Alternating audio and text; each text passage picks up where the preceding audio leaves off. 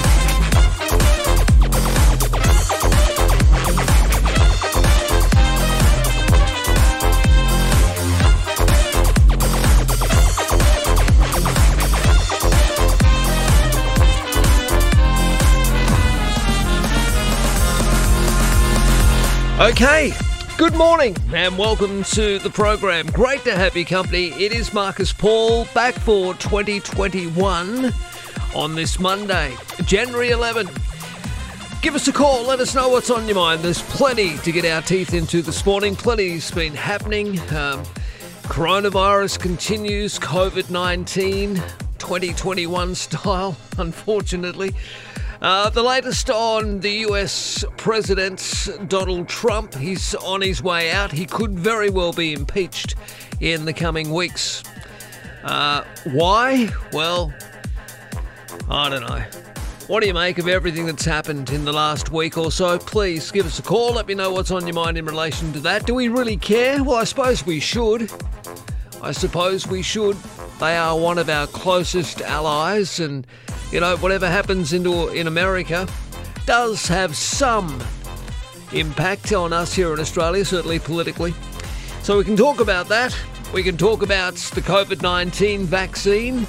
It would appear that young women will be the target of an advertising campaign. Young women between the ages of 30 and 39 are most likely to be concerned about the safety of the vaccine, so the government's going to tell them it's okay to take. Will you be taking it when it's available? And when will it be available? Plenty to talk about. Are we racist? Well, that's something we can talk about as well. Apparently, um, the Indians aren't happy. That's the Indian tourists uh, from the cricket team. Uh, look, they have said that Sydney spectators are nasty and racist, and some claim they've been putting up with it for uh, well, a number of years. That's Indian players. I don't know. I really don't. I haven't been to the cricket. I haven't really been into it at all uh, since it's gone the way of, uh, well, pay television. I know it's on seven for the tests, but other than that, I've kind of lost a bit of interest. When Cricket Australia sold out to the media and decided that, you know, they put most of the game, well, a lot of the games on free to air, I kind of lost interest. But anyway, on pay television, that is.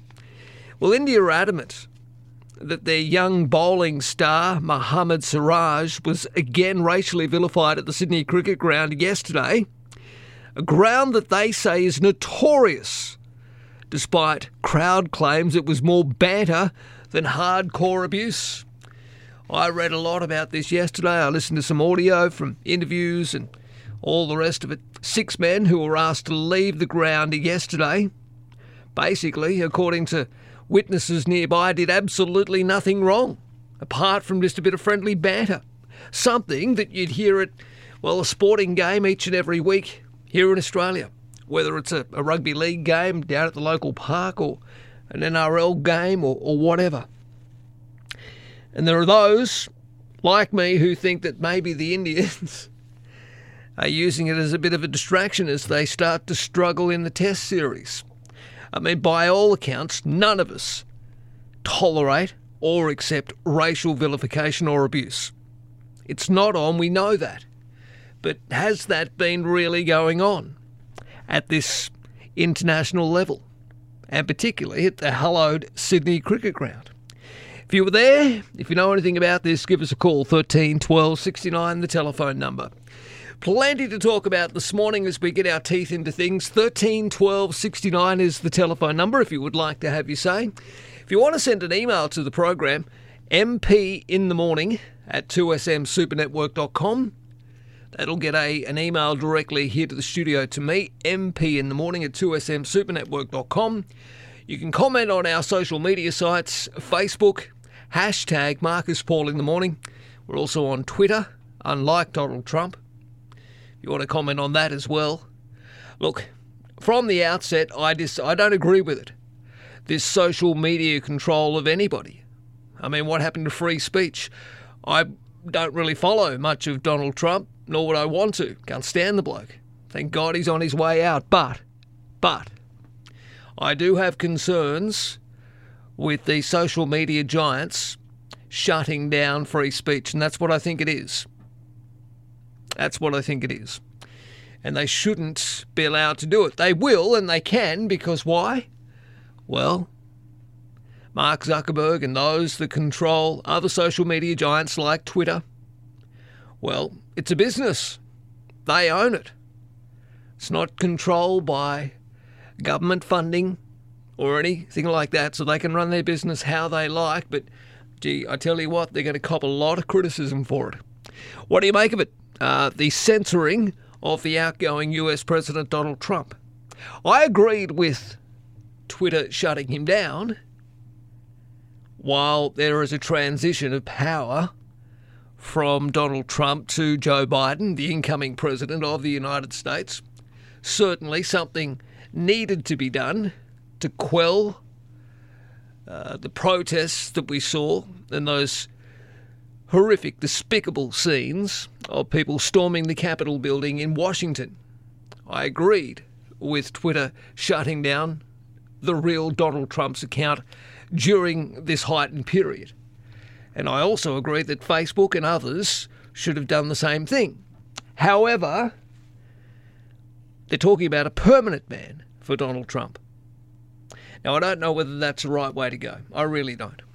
Masks. If you want to talk about masks, I'm getting used to wearing one out and about. I've been to shopping centres uh, and whatnot during my break, and um, I what I'm finding though is with the disposable masks, I can only wear it probably one or two days. You're only supposed to wear them once, but you know if you. When they say you're only supposed to wear them once, what does that mean? If you're going ducking into a shopping centre for half an hour, that's it, then you've got to throw it out. Anyway, what do you make of it? The the whole idea of us having to wear masks in Greater Sydney while you're out shopping, all the rest of it. Give me a call. How are you coping with all of that? I find uh, they get a little fluffy in my mouth. You know, because you're breathing it in and out. What do you make of it? Please give me a call 13 12 69. Are you used to it? Are you sick to death of them? Do you think we should not be wearing masks? Should we be demasked? What about the lockdowns? We've had Brisbane, Melbourne, effectively in some areas locked out of people from New South Wales again. I know I'm not the only one, but you know, regular listeners to me will know that I've been trying to get up to my dear old dad in Queensland for the last year now. Every single time I make an effort to go and see dad up there on the Gold Coast, I'm told that, well, you can go, but you'll be in quarantine afterwards. Boy, oh boy. Anyway, uh, give me a call. How did you get on? Did you see family and friends over the Christmas New Year period? What did you make of the muted celebrations on New Year's Eve in Sydney?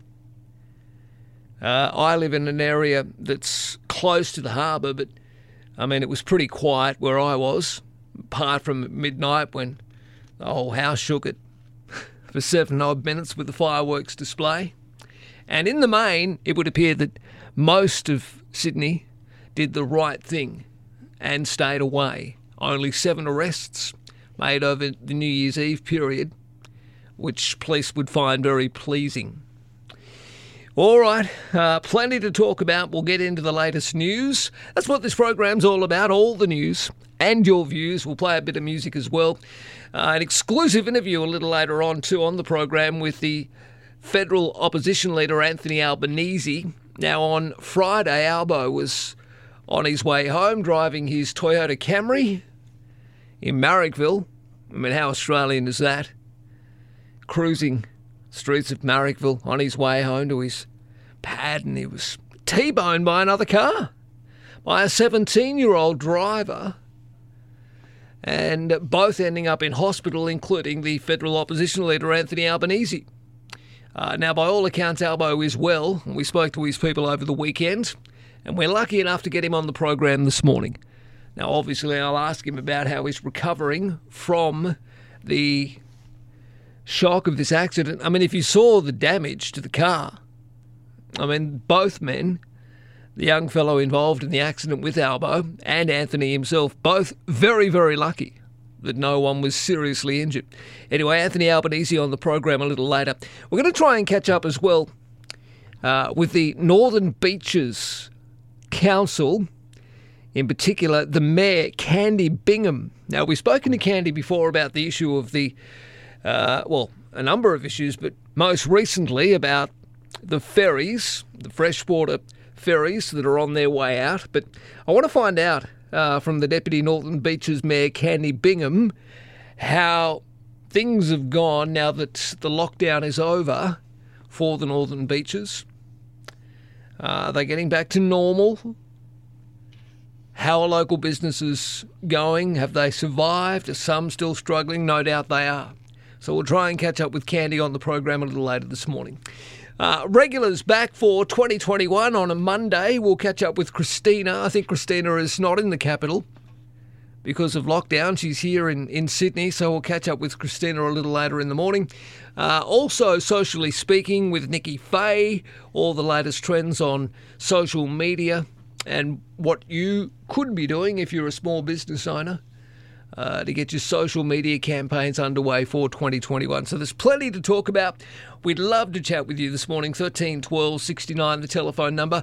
By the way, the program also has its own text number now. So if you think it's uh, thinking it's a little easier to text rather than call or email, the text number 0458 049 209 0458 049209. And we'll keep repeating that, and you'll hear more and more of it uh, as the days and the weeks progress. But the text number is open for this program as well. Marcus Paul in the morning, 0458 049 209.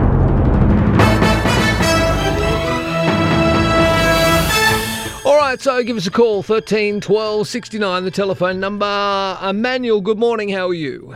Uh, good, thanks. How are you? All right, thank you, Emmanuel. What's on your mind? Points. Yeah. Yeah, three three quick points. Um, so the lockdown apparently is all unnecessary. If you look at uh, a report by Stanford Uni four years ago, uh, sorry, four months ago. Okay, that's the first one. Second one is in England they did a an um, cadaver examination by pathologists of uh, COVID uh, patients, and they found that ninety five percent of them had pre-existing conditions. They had lung conditions, liver conditions, heart conditions. Does Yeah. that make sense? Okay. And the third one is this that you need to know. You need to know. Again, in England, look this up.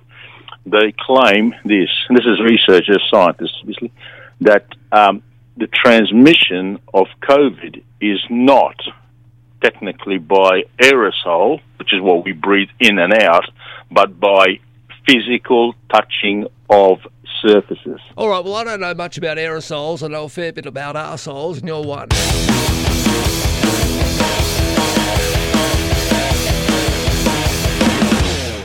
Graham, good morning. How are you? I'm oh, very good, thank you. And, you, and yourself? All right, thank you, Graham. What's on your mind, mate? Um, look, I uh, I've been following um, Craig Kelly, an MP, on Facebook. Oh, and he puts Craig Kelly, please. Yeah, well, he puts up a lot of posts, Mm. um, and uh, you know, read some of the reports. And I've looked in at some of the uh, reports that come on from uh, professors and doctors and so on, and then find that uh, you try and get back into them, and they've been suppressed by Facebook as if they're being removed uh, because they talk about ivermectin and HCQ. Um, Well, so they should. But hang on, so they should be removed because Craig Kelly, the last time I checked, wasn't a health or medical expert. Okay, all right. Um, all I'm worried about or concerned about there is the fact that uh, there doesn't seem to be the real freedom of information that comes through, whether it's correct or whether it's incorrect. Well, the problem is, I think, Graham, uh, when you're dealing with people's health, the information you're receiving should be coming from medical experts, including doctors. And last time I te- uh, checked, Craig Kelly wasn't a doctor. Uh, and he's so interested in promoting uh, perhaps his ideals or his thought patterns about this virus. And it's not coming from a medical viewpoint. And that's a danger, I think, for people. Yes, yes. So you think that's fair enough for, for that information to be suppressed?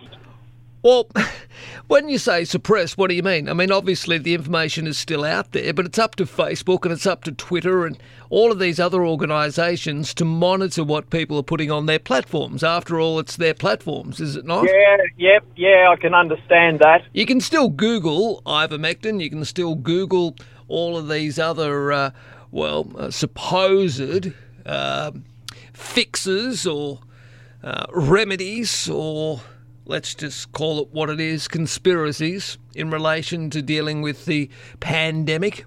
Um, I personally follow the health advice that's provided by the government. Okay, we've elected them. Uh, there are people that have spent many years studying viruses, working towards keeping people as safe as possible, and I, I feel I need to be as responsible as I possibly can as a broadcaster to bring you the information that's provided by health authorities. And again, as I say, the last time I checked, Craig Kelly was not a, a medical expert. In fact, I think he's a bit of a crackpot. And the Prime Minister, Scott Morrison, should actually pull this bloke into line. I mean, he's had a crack at a whole range of things in the last couple of days, including almost supporting those people who were uh, storming the Capitol building in Washington, D.C. Uh, the Prime Minister needs to pull this bloke into line, in my opinion. Give me a call, 13 12 69. I'd love to get to uh, hear your thoughts this morning on this issue, please. Marcus Paul in the morning.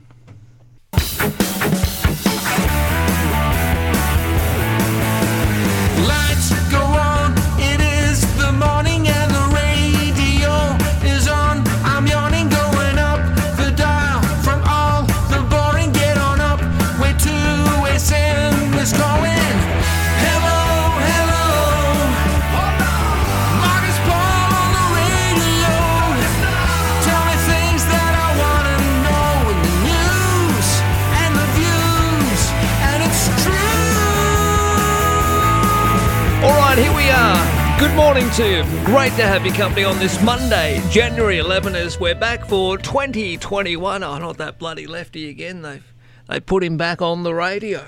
Uh, well, look, I'm sorry. I just don't buy into a lot of the conspiracy theories that I've been hearing. That's me. Take it or leave it.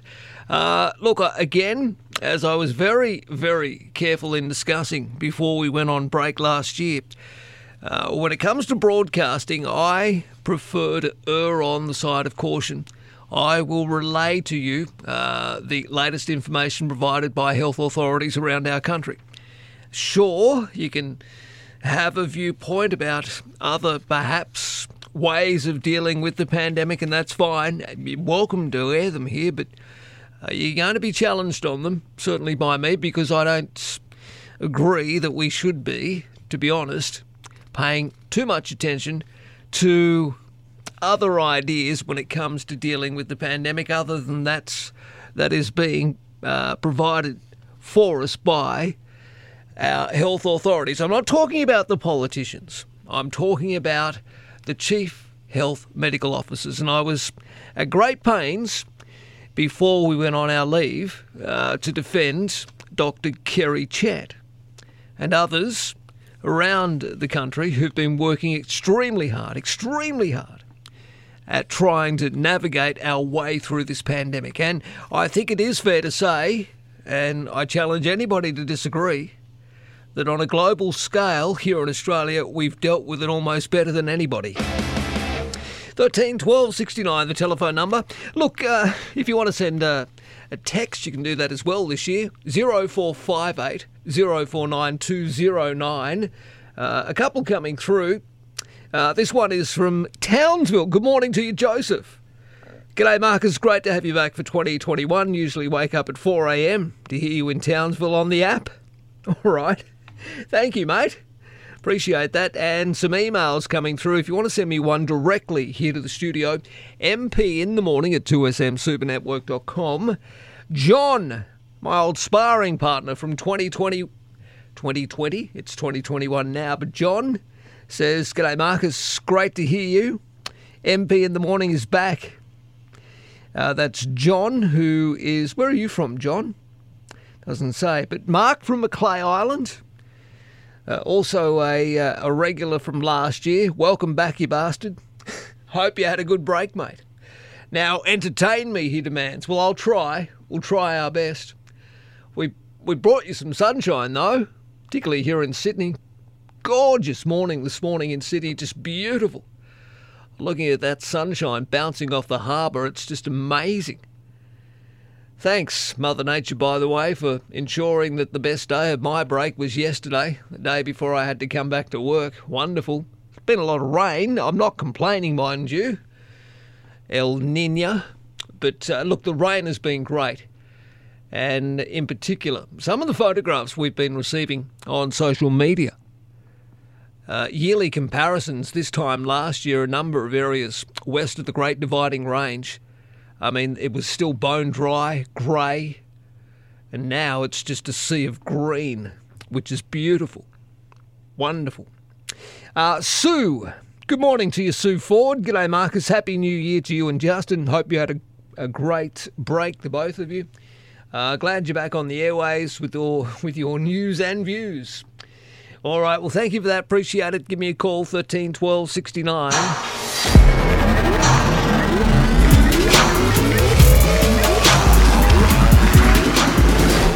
We're going to call into the uh, Deputy Mayor of the Northern Beaches, Candy Bingham. Uh, hopefully, Candy will get back to us soon so we can have a chat about what's happening just north of the Spits and uh, I guess east of Mona Vale Road. I actually had to go there for a medical appointment last week. The place was like a ghost town when I went to, into Warringah Mall, but it was good to see plenty of people who were doing the right thing, those that were out doing some shopping and getting their essential items. Pretty much everywhere I go, people are masking up.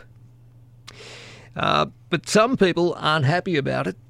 Security footage has emerged of a man flying into a rage after being asked to comply with COVID 19 regulations and sign in at a Sydney fast food restaurant. Look, I know it's a pain almost everywhere you go now. They're asking you to scan your phone or give them your details.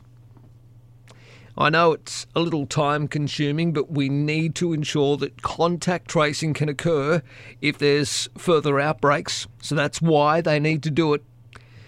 Uh, and bear in mind as well for business owners, you think it's a pain for you walking into a business and having to sign yourself in? Imagine what it's like for these poor business owners. I mean, they're having to put staff on to do different things, and that, you know, a number of staff have had their daily routines turned upside down. They're now becoming, if you like, COVID compliance officers almost. And what I'm I'm not in uh, at all happy about seeing some of the abuse that's being labelled at staff members, whether they're in fast food restaurants or otherwise, when they ask you to please put your mask on or they ask you to please sign in and all the rest of it. Anyway, police have asked for public assistance to help track down this bloke who abused staff at a McDonald's in Kellyville after he was asked to sign in using a QR code. Security footage shows this bloke pushing a cash register to the ground. He, he really had a big old dummy spit, this bloke, and I have to tell you, his behaviour was a little dangerous. And I feel for the young lady who was serving this bloke. He yelled and abused her and other staff members after refusing to sign in as required under COVID rules. Now, the incident took place shortly before 8 o'clock on Saturday night. The man wearing a white polo shirt and black shorts became agitated and started yelling at staff before lashing out and pushing a cash register off the store counter onto the ground. It narrowly missed hitting one female staff member. The man picked up his phone and left the store. Police want to have a good old chat to him. Look, I know it's a pain in the you know what. It really is, but uh, this kind of behaviour is not on because these young staff, you know, and we're always uh, you know, young people, you know, you need to get to work and all the rest of it. So these young staff people, uh, uh, staff members at McDonald's at Kellyville, don't deserve that kind of behaviour directed toward them. It's not their fault. They're simply doing their job. Anyway, if you want to have your say on that, 13 12 69, that video is going viral. I've seen it this morning on uh, on morning television. Uh, we might put a link up to it, Justin, on our social media site. Hashtag Marcus Paul in the morning. Give us a call. Let me know what's on your mind. All the news and your views. 13 12 69, the telephone number. And your texts 0458 049 209. Breakfast with Marcus Paul. What an absolute load of pig manure. Call Marcus now. 13 12 69. Yep, I'd love to hear from you. 13 12 69 and emails. MP in the morning at 2smsupernetwork.com. Weeks of whipping his followers into a frothing frenzy. They obliged, looting, rioting, and smearing number two throughout their nation's capital. Unleash the Kraken! Let's go! So, yesterday, to prevent any more violence, Twitter permanently banned President Trump from their platform. He gone. Don't talk to me that way. Sources say Don went ballistic at losing the megaphone to his almost 89 million followers. Next came frantic attempts to tweet using the POTUS account. He then apparently had a crack at using a workmate's account, on your Gaz, and then he tried the Team Trump account. Yeah, Twitter shut them all down. Some tech experts are surprised that the social media companies have actually gone this far. And within minutes, a familiar John Barron joined Twitter. Coincidence? Probably. Although John Barron is an alias used by Trump in the 80s. Aussie US expert John Barron is also named John Barron. Donald Trump has so stigmatized the name John Barron, I'm thinking of changing it to something less controversial like Jeffrey Epstein. It's remarkable, isn't it, that Donald Trump no longer has the ability to fire off a tweet, but he can still fire off a nuclear weapon. It's not just Twitter who is dumping Donald. Other social platforms to limit his reach are Snapchat, Twitch, Shopify, Pinterest, Reddit, TikTok, Facebook, Instagram, and YouTube. Some people would say it's too little too late. Considering how long Trump has gotten away with saying a lot of stuff on social media that other people would be banned for, and you know, they're only acting now that people have actually been hurt Right wing dipshit echo chamber app Parler has been touted as Trump's new home. But while recent downloads were up, Google and today Apple have removed the app altogether. You can't blame these tech companies for thinking it's time to pull the plug. In his last Yelp via the POTUS account, Trump claimed he was building his own social media platform. Please just be his rad TikTok dancers. Well, Donald Trump had an airline, and Donald Trump had steaks, and Donald Trump had a university, and he had casinos, and they all went broke. Maybe he's going to start up Trump Twitter, and it'll probably go broke as well. Yep, I love it. Uh, what do you make of it all? Give us a call, 13 12 69. Uh, I agreed with the difference. uh, platforms shutting down the real Donald Trump while things were chaotic in the capital. But as for a long term shutdown of Donald Trump, well, I agree. I, I disagree with that. Um, the other issue, of course, that the outgoing president of the United States has is, well, the possibility that he will be impeached. Uh, 67% of people interviewed in an ABC poll believe that Donald Trump was responsible for, well, they say the riots. I don't really think, were they riots in the capital? It was certainly a disturbance. 56% of Americans want Donald Trump out now, and 67% of them blame him for riots. So, if more than 56% of Americans want Trump gone, well, then maybe Trump should just go early. Will he be, uh, well, impeached? If he is, he can kiss away his $200,000 a year pension for life. He'll also lose the million dollars that he'll be entitled, normally, ordinarily entitled to in, in travel allowance each year. And as well, he will lose his Secret Service uh, security for the rest of his life. That's if he is impeached.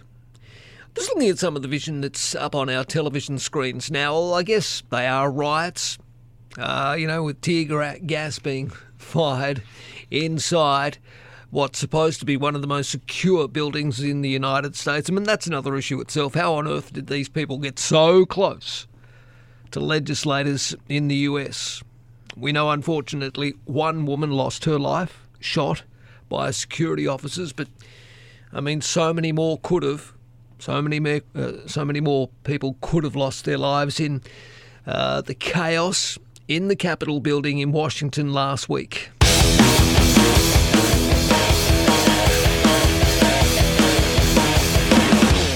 Uh, a bit of news here for our listeners in the north of New South Wales. A woman has died after getting trapped under a log in fast flowing water while kayaking. This happened in the Northern Rivers. Emergency services were called to Upper Tooloom Creek in the Tooloom National Park after reports a kayaker had capsized at around uh, 10 minutes after 12 in the afternoon on Saturday. Police have been told the 68 year old was kayaking with friends downstream when her kayak hit a log and fell into fast flowing water before getting snagged on another log. Despite efforts to rescue her, she died at the scene. It's awful. Really awful story. Meanwhile, a man has been taken to hospital with a significant injury after falling around four metres from a cliff while rock climbing on Sunday. Yesterday, the 37 year old man was injured just before 11 o'clock near Bridgeview Crescent at Forestville on Sydney's northern beaches. New South Wales Ambulance Inspector Mark Hayes said emergency services were able to remove the man from a pretty difficult bush location after the fall. Man was suffering from a significant arm injury when they reached him. He was taken to Royal North Shore Hospital in a stable condition. Give me a call, 13 12 69, the telephone number if you would like to have your say. Look, boaters are being urged to remain safe when out on the water this summer. Hundreds more people have recently taken to our waterways as there are 682 additional holders of general boating licences across the state. New South Wales Maritime Executive Director Mark Hutchings says there are many safety rules boaters need to adhere to. Well, yes. So please, as we always say around this time of the year, take it nice and easy if you're out on our waters. Ladies and gentlemen, Morning to everybody. breakfast with Marcus Paul. And breakfast. Australia's only contemporary news talk radio program. All the news and your views. Marcus Paul in the morning. Okay, welcome back to the program. 13 12 69, our telephone number, and the text line is open for you this year 0458 049 209. The Queensland Government will announce its decision on the Greater Brisbane lockdown today. Now, we know that residents of Brisbane, Redland, Logan, Ipswich, and Moreton Bay have been under lockdown since 6 o'clock on Friday. That's Friday night. Now, they are supposed to be released from the lockdown at 6 o'clock tonight, but they may not be. It could be extended. Queensland contact tracing has been worked extensively to ensure the UK variant of this COVID 19, this new strain, is not circulating throughout the Brisbane community. The Sunshine State recorded no new locally acquired COVID 19 cases yesterday. Meanwhile, here in Sydney, in New South Wales, Mount Druitt Hospital's emergency ward is closed today after a positive COVID 19 case. So that is a concern. We'll keep you updated on that. Meanwhile, Cricket Australia has launched an investigation into the alleged racial abuse at the Sydney Test. I don't know about this. Uh, I read a stack of information yesterday in relation to these six men uh, the spectators who were kicked out of the SCG yesterday. Apparently, they did nothing. I mean, the whole incident stopped play for almost 10 minutes uh, with the rookie bowler Mohammad Siraj saying it was the second straight day that he'd been racially abused by attendees, but witnesses say there was no racial abuse. There was more, you know, more a bit of banter and calling out to the bloke. Anyway, I see Ashwin also from the Indian side says that the venue in Sydney, the beloved hallowed SCG, has a history of nasty behaviour from spectators, which he says he's experienced across four tours to Australia. In other words, for the past decade, he reckons he's put up with racial vilification and abuse from spectators. Look, Australia coach Justin Langers expressed his disappointment at the incidents and extended an apology to the Indian team. And I agree with that. If there is any alleged racial vilification or abuse of professional cricket players from spectators, it's not on, and these spectators should be booted out of the ground and dealt with accordingly. That's not what we're about here in Australia. However, if it's just you know, a bit of banter and some catcalling and booing and carrying on. Well, isn't that all a part of professional sport? I mean, apparently all these spectators said yesterday was welcome to Sydney. Um, they were, I mean, they were sledging the bloke, but that's what happens, does it not? Anyway, uh, if you were there or maybe you'd like to have an opinion on it, please give us a call. 13 12 69 is the telephone number if you'd like to have your say. We're bringing you all the news and the views. Marcus Paul in the morning. The usual spin and marketing spiel we get from ScoMo and his mob, and nobody wants to take any responsibility at all for the Robodebt scandal, do they? Well, ScoMo should be called promo with the way that uh, he acts. Marcus Paul in the morning.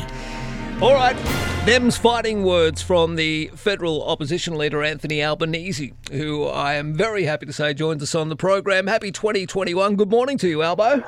Uh, good morning. I'm uh, very, very pleased to be here.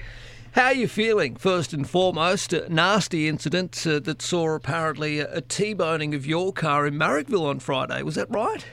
Well, no, it was a it was a head-on uh, collision with a uh, a Range Rover on the wrong side of the road, um, and uh, I was uh, just very very lucky uh, to uh, to survive the the, the accident. The, my car um, is uh, an absolute write-off, uh, and I uh, received uh, great care um, from. Uh, firstly, uh, the first responder on this occasion was a, nurse who lived across the road who came and provided uh, comfort and, and initial care. Um, and then uh, I just received uh, magnificent support from uh, the, the the police. Of course, arrived very quickly, and then uh, the paramedics were were just terrific. They uh, they gave me uh, medication uh, o- on the spot before we left. They uh, they got me out of the car, um, and I, I travelled by ambulance to uh, Royal Prince Alfred Hospital, where I spent uh, 24 hours uh, until Saturday. And I, I just a, a huge shout out to our doctors, our nurses, our, our radiographers, orderlies, the cleaners, of course, have a particular difficult job because of COVID 19, the COVID marshals on, on site. Um, and I, I received uh, great care. And the, the, the good thing about uh, our, our system of uh, Medicare based public health is that uh, the last time I was in uh, uh, emergency at uh, Royal Prince Alfred Hospital was with my mum, who was a single mum and a, a, a pensioner. And uh, whether you're Kerry Packer, who of course uh, ended up at, at Prince Alfred Hospital when he Yes, was, he did. I think at the time he was Australia's richest man. Uh, whether you're that or the alternative prime minister or a pensioner, you get the same level of just terrific care. And uh, I just uh, I thank those who looked after me over that period. Well, we're glad that you're okay. Uh, look, we know there's an investigation into this, so I don't want to uh, talk too much about it. But I saw uh, photographs and some vision of the of your car. The old Camry's uh, looking a little worse for wear, and uh, the young fella involved, I believe he was a 17 year old. He's okay as well. Uh, I mean, he ac- is, and he's accidents- been um, yeah. He, he's been issued with a uh, a, a negligent driving. Um, uh, charge, well, whatever it is, Yeah, uh, and right. that uh, that uh, is. Uh, I, I I hope that uh, he uh, learns from uh, the experience, and I'm sure he will, and really commits himself to to become Australia's safest driver. Well, uh, absolutely. in the future. It was a uh, it was a very scary incident for for me. I thought it was the last thing I would see. Uh, Really? To be frank, it was uh, it was to see a uh, a very large vehicle um, right in front of you, uh, just just there headed for you, is uh, something that. Uh, will take me a little while to get over. Obviously, it's the, the the shock of an incident like that. Um, but uh, I, I'm certain that it will take this young man uh, time to get over as well, and is uh, is something that uh, was uh, just a, a horrific incident, and just very very fortunate uh, that uh, it didn't involve. A, a fatality, which would have obviously ended my life, but changed his life as well. All right. Well, I'm glad you're okay, Albo, and uh, there's it's a big year ahead. Uh, do you think that the Prime Minister Scott Morrison might go to the polls this year? Look, he might. Uh, if he does, it will be because uh, he thinks that things are going to get far worse. Um, we only have uh, three-year terms in Australia, and there really isn't any excuse for going uh, for less than, than three years. I think three years is too short. I think uh, I'm a supporter, as is the Labor Party, and we've tried a couple of times to get four-year terms. That's what occurs in, in most states, uh, including Queensland and New South Wales Yes. uh, and and Victoria, that that makes sense. Uh, most countries in the world have either four or five year terms. Uh, three years is very short. To go two and a half will be, I think, if it occurs, Scott Morrison putting his hand up and saying, uh, "We've uh, we've got bad news just around the corner." Uh, so the election is due uh, in 2022, but we'll be ready for any time from August 2021 from Okay. this year. So essentially, uh, Labor are putting themselves on an election footing, if you like, because it could be called this year. I mean, I guess that's why you're up in the ante and uh, with a number of, uh, well, very pointed social media comments made about the Prime Minister and made about certain senior members, including uh, Craig Kelly. Scott Morrison's refused to condemn Craig Kelly, who's been spreading conspiracies about coronavirus, vaccines, and, and now, of course, the storming of Congress last week. Uh, you say the silence from Scott Morrison is unacceptable. I agree. Uh, should any member of Australian Parliament defend the attempted insurrection against democracy that we saw in the United States, Anthony? Well, we know where mistruths lead. We've seen it in the United States. Uh, this idea that you can say whatever you want, that there aren't any facts, that we're in a post-truth world, is extremely dangerous. Extremely dangerous. And uh, the fact that uh, we saw last week an attempted insurrection against democracy, uh, which was encouraged, of course, uh, by Donald Trump, is quite frankly shocking. Uh, the United States is our most important ally. It's a relationship that's based upon our shared democratic values. Yes. And the fact that uh, we saw uh, thousands of people uh, marching on the Capitol building, uh, ransacking uh, the uh, House of Representatives and the Senate uh, was just quite incredible. Um, these were armed people. Uh, the five people lost their lives. Yes. Uh, but it could have been uh, much, much worse. There could have been uh, literally uh, just a catastrophic consequences.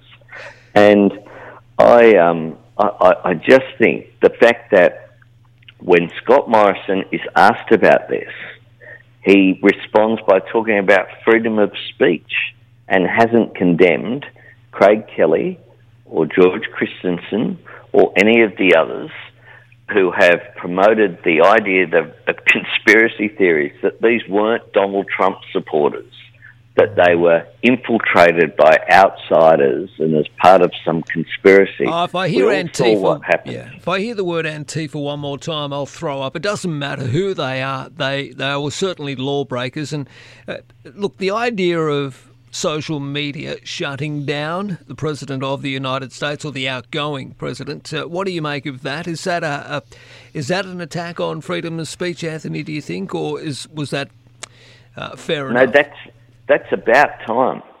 It's about time that uh, people weren't given a platform uh, to spread uh, hatred, uh, to spread lies, which has had consequences uh, for people.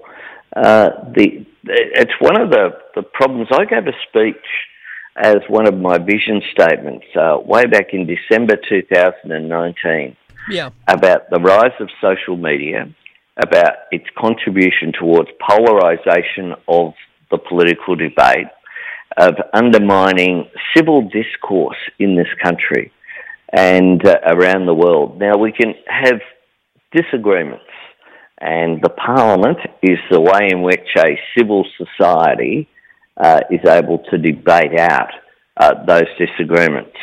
But it's got to be based upon fact, or else there isn't a basis for discussion, and therefore the potential for a resolution in our common interests.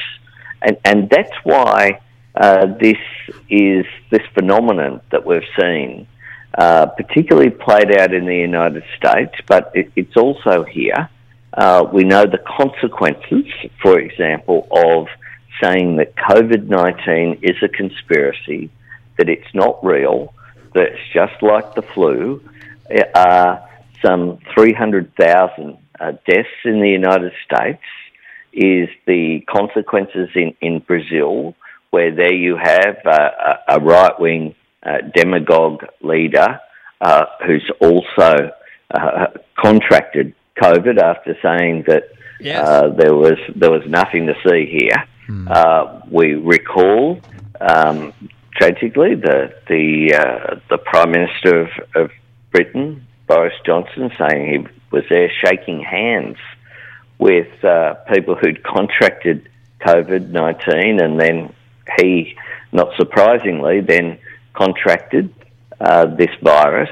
Uh, it's dangerous. It's a threat uh, to our health, to our economy, to our society, which needs to be taken seriously. Now, here in Australia, political leaders from across the spectrum have listened to the science, listened to the health experts, and taken it seriously. But throughout it all, you've had Craig Kelly uh, promoting these conspiracy theories. Um, you have organisations like uh, QAnon, uh, which spreads all sorts of anti-Semitic, Yep. um, racist rubbish uh, that is actually dangerous.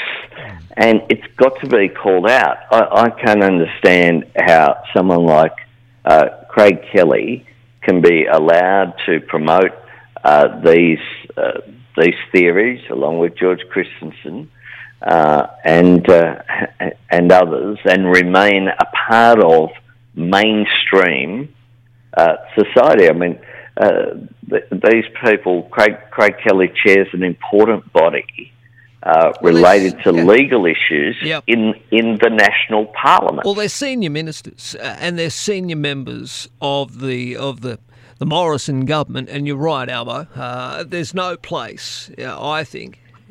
For them to be able to espouse uh, that. Look, I'm all for freedom of speech as well, but it needs to be tempered, as you say, with fact and certainly with uh, a little bit of understanding into, you know, how people react to these kinds of uh, announcements or these kinds of statements made by made by very senior politicians. Just before I let you go, job seeker, job keeper, Labor ideas.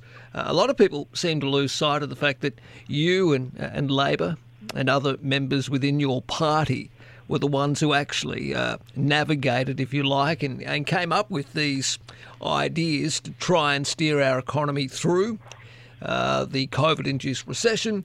So, of course, the Morrison government picked up on that, which is great.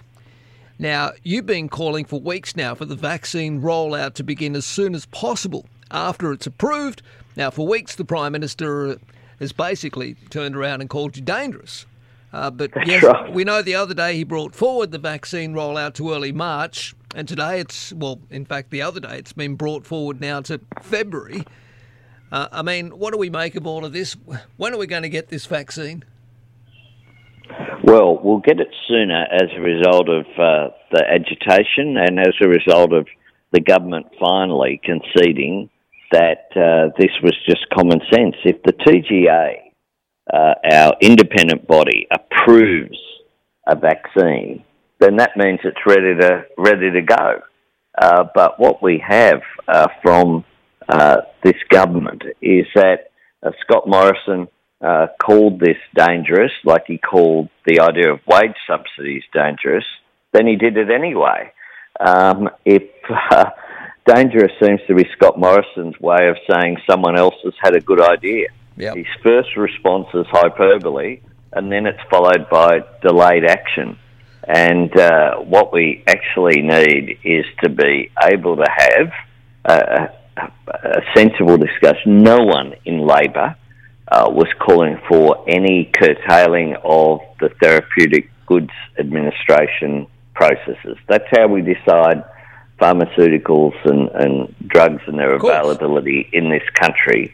What we did say, though, was that once it's approved, if you have confidence in that process, then it should be rolled out immediately. And as a result, it went from being late March to mid to early March to now mid February. That's a good thing that that's occurred, uh, but I don't understand what the logic ever was of saying we're going to approve a vaccine and have it uh, have it rolled out months later. Yeah. I, I, I noticed that uh, Benjamin Netanyahu in, in Israel received his second jab uh, on TV uh, over the weekend. Uh, Joe Biden, who will be president of the United States on January 20, Yes. uh, has already received right. the jab. Yep. Uh, the government indeed have raised the prospect of uh, a few of us getting uh, the jab publicly, Will you as get? Will you? confidence in it. Just on that, will you get it, Anthony, when it's Of- available? Of, of course, I will. And will you And, ask uh, the Prime Minister to do the same? Australians will. Well, he has said that he will, Okay, and, and good. that's a good thing. And uh, I think the idea is that that we'll get it publicly as well, so Yeah. as to show that that confidence from across the spectrum. Right. And uh, we need quite clearly there are health consequences to this virus, but there's also mental health consequences behind uh, the, the lockdown and restrictions that are there that are more difficult for, for many people than than uh, for for others. There are economic consequences. Oh, We've had course. job losses. We've Yes. had a recession. Um, so we know that uh, these issues need to be dealt with. All right, Anthony, great to talk to you. I'm glad you're feeling a little better and uh, you've come through after that nasty accident on Friday. Look forward to our chats throughout 2021 in what could be a, uh, well, an election year. And uh, good luck. Yeah, thanks very much, Marcus, and right. thanks to uh, the listeners and to all those who who sent uh, sent well wishes. I, I've got to say, from across the spectrum as well. Yes. uh, my parliamentary colleagues across the board. I had uh, some very nice messages and and people checking in. Um, I have to go back to the hospital today for some uh, further uh, examinations, uh, but. Uh, in terms of serious consequences, I'm uh, I'm very glad Fighting to be able to talk with you. All right, I'm, mate. I, I'm not quite at that point yet. I've got to say. Well, look after yourself. A bit of a toll, but but I'll get there. We'll chat soon. Thank you. Thanks, Marcus. Federal opposition leader Anthony Albanese, an exclusive this morning on Marcus Paul in the morning, right on 7:30 news time now.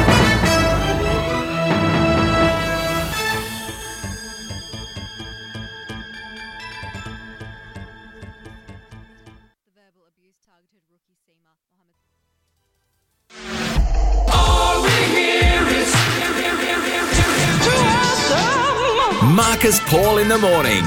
Email Marcus and follow the show on social media by going to 2sm.com.au. Okay, welcome back. 13 12 69, my telephone number. Steve is in Sydney. Hello, Steve. Hey Marcus, how are you, mate? All right, thank you, mate. What's on your mind?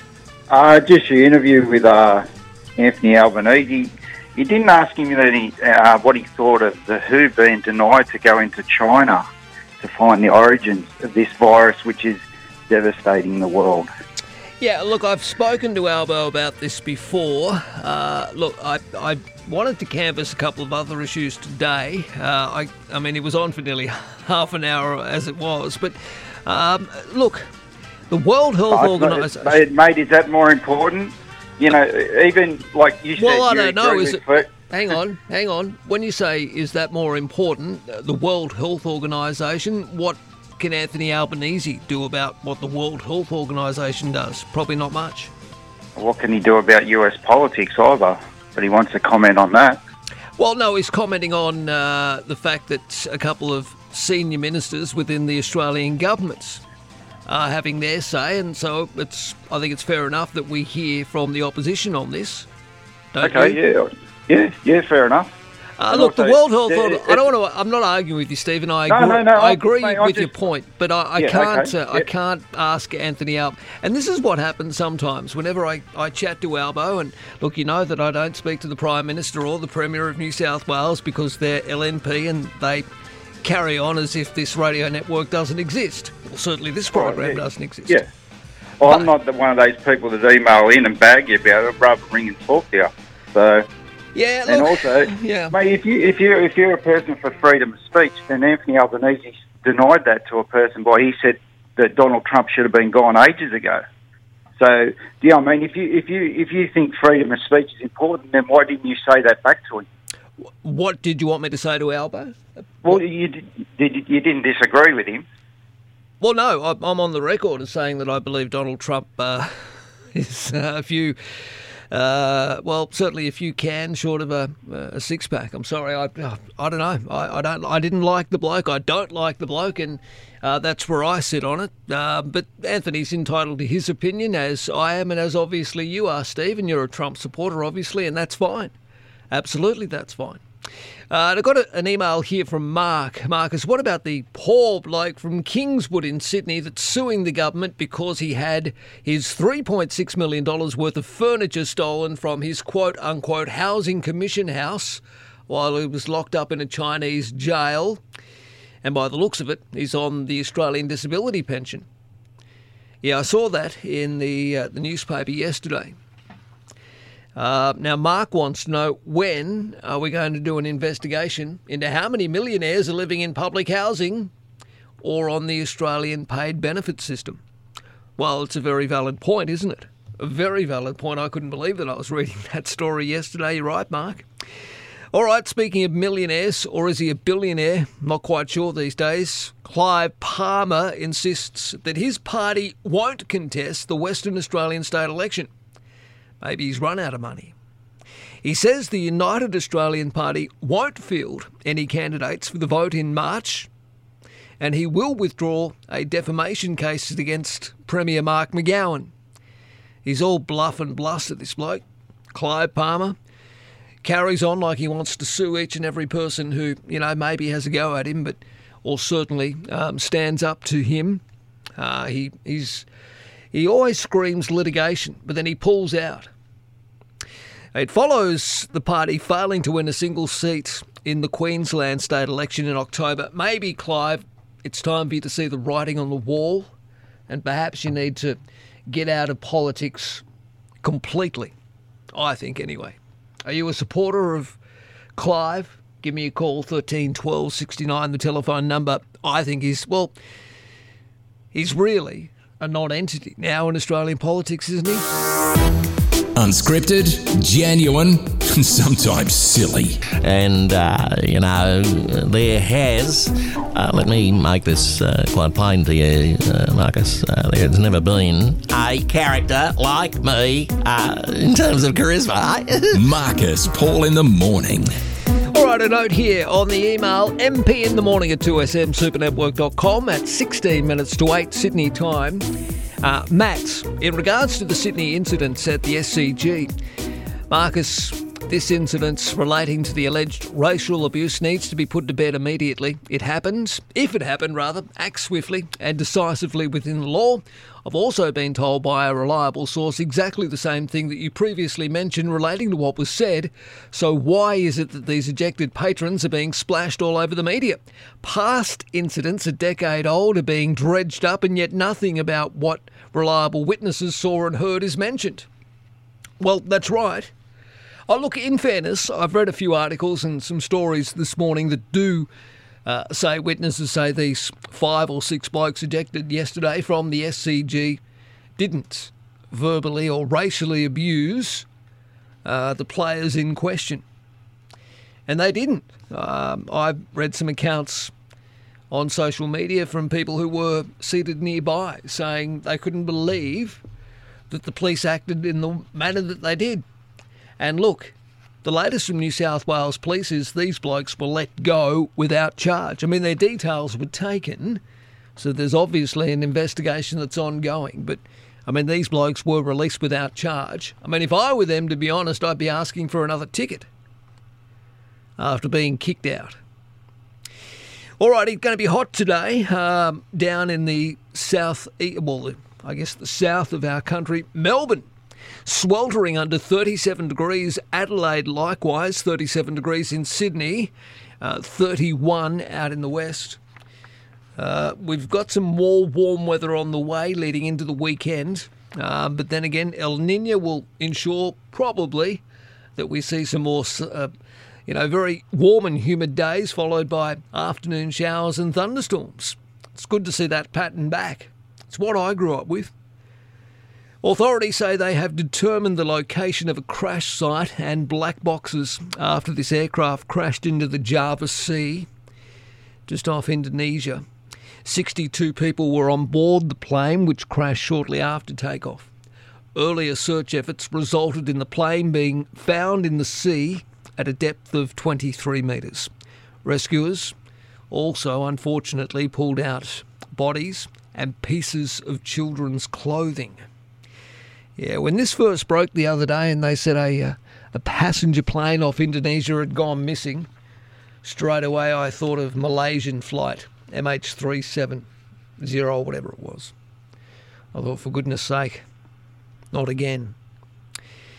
It's a tragedy, it really is. It's a real tragedy at this, well, at any time of the year, but in particular at this time of the year. Look, fires have been sparked and tear gas launched into protesters at detention compounds on Christmas Island yet again. It's time to close these things down, isn't it? And bring these people back to the mainland. It's not working. I mean, I read some papers, government release papers just last week that said we've been we're still paying millions of dollars to look after four people from one family from Biloela, where they should have gone back to maybe a year or so ago in detention offshore. It's just a complete and utter waste of money. It really is. How do you justify it?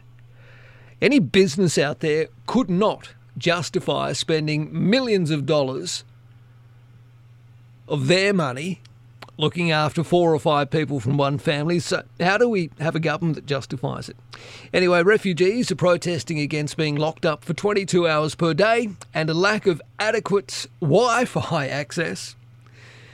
Ian Rintoul from the Refugee Action Coalition says the Border Force and federal police have broken their promises to protesters. Look, I'm not sure what that's all about, but I really think it's time to just scrap this whole idea of offshore proce- uh, processing. It's too costly. It's a waste of taxpayer dollars. It really is. And for what? To keep a couple of hundred people out of the country? I'm not saying we let them in. Absolutely, I'm not suggesting that at all. What I'm suggesting is we try the best way we can to ensure that taxpayer dollars are spent responsibly.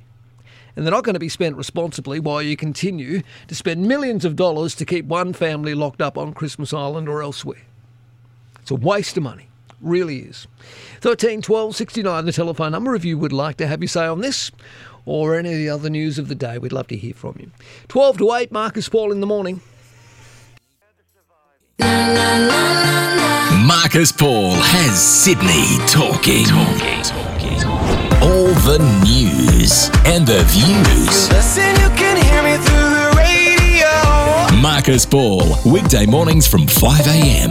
on 2SM. Okay, good to have your company. 8 to 8, New South Wales Daylight Saving Time. Look, a late night trip to KFC while drunk has turned a teenager's life upside down after he crashed his car into an embankment which left him and his friend injured and, of course, landed him in a whole world of trouble.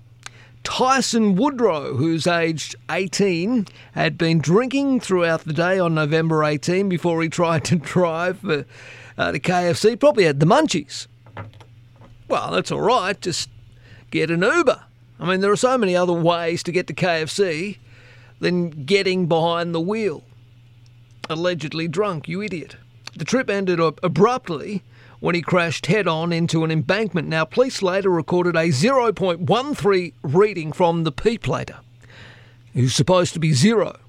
He was more than twice the limit. Now, the crash put the teen in hospital with a fractured sternum and lower spinal injuries. His friend, a passenger in the car, was also hurt. Now, Woodrow's lawyer told the court what happened was out of character for the teen. Woodrow was fined and disqualified from driving for three, three months. Is that all? Three months. All right, well, let's hope he's learned his lesson. Um, look, at the end of the day, I understand, you know, teens have got to eat, but don't get behind the wheel drunk. Absolutely not. He could have killed somebody. It could have been so much worse for this young bloke. It sounds to me like the court has given him a second chance. I mean, I'm sure the fine would have been massive. And disqualification for three months, well, that's light. Mind you, the young bloke has been in hospital with injuries to his sternum, etc. So he's probably learnt the lesson. Probably a, a very painful lesson at that, I would imagine.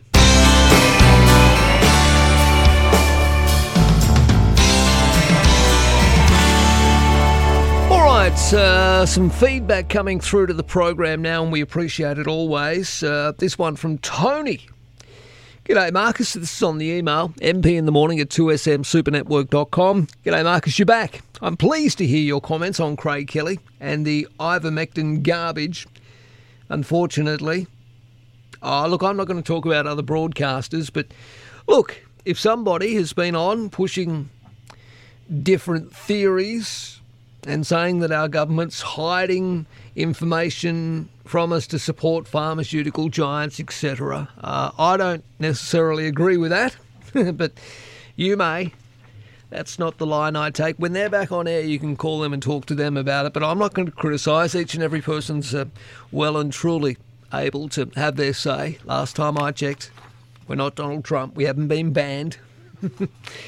Uh, if you agree or disagree, um, that's completely up to you. We'll put out all of these different, you know, okay, Dean, it is Dean Mackin. Did a great job, I think, of getting people thinking over the Christmas New Year period with his broadcasts. I don't agree with a lot of the content that Dean puts on the air, and but I mean, he's got a different viewpoint to me. That's what makes our radio network, I think, so good. We've got everybody offering different opinions, and you can either agree, disagree, and even if you disagree with people, it's important to hear what they have to say, I think. I mean, that's why we have people from the political spectrum on this program. Sometimes, of course, um, we don't get to speak to the PM or the Premier, but that's their choice, not ours.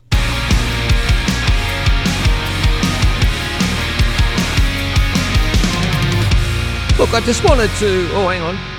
We finished? Yes. I just wanted to uh, say thank you to all of those hard-working City Rail workers, all those men and women working on the railroad, doing a great job over the Christmas New Year period. Sydney commuters will be able to take trains now across the coat hanger from today. excuse me, no trains have crossed the Sydney Harbour Bridge during the first 10 days of the year to allow the structure's 88 year old rail corridor to be completely replaced. Look, I watched a little bit with interest. I watched some of this work that was taking place on the bridge. It was amazing. The amount of work that was done at all hours of the day and night. Sydney Trains acting chief executive Suzanne Holden says the upgrade will be good for commuters. Well, of course, any upgrade to an 88 year old rail corridor is probably well and, tru- well and truly due. And I think it was done without too much of a headache for people who needed to cross the bridge. Uh, with public transport, there were plenty of buses running back and forth all the time. And well done to all those workers. A job well done. Okay, the latest news, sport, and weather not too far away. 8 o'clock, New South Wales, daylight saving time. Marcus Paul in the morning. Marcus Paul has Sydney talking. All the news and the views. Marcus Paul, weekdays from 5 a.m. on 2SM. All right, welcome back to the program. Great to have your company. Our first show for 2021 on this Monday, January 11. 13 12 69 is the open line number. You can send us a text 0458 049 209 and some emails coming through that we'll get to. MP in the morning at 2smsupernetwork.com.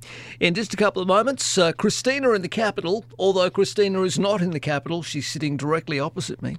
It'll be good to talk to her face to face. She can't get back to Canberra. Andrew Barr, the Chief Minister of the ACT, has shut everybody out, a little like Queensland, a little like Victoria.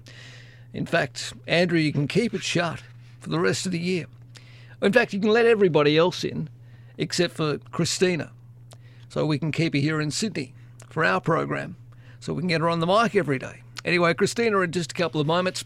Look, if you want to have your say on this investigation that's underway into alleged racial abuse at the Sydney test, I've got a couple of notes that have started to come through. Marcus, uh, in regards to the Sydney test, the incident needs to be put to bed immediately. There were a number of uh, uh, witnesses who said that basically it was light-hearted.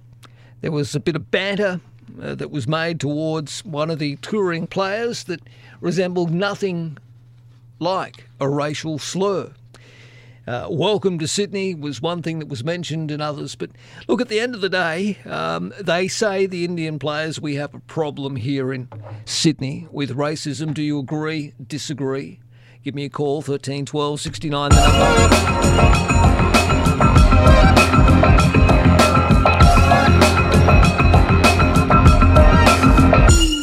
Okay, 10 past 8, New South Wales daylight saving time. Are you there, James?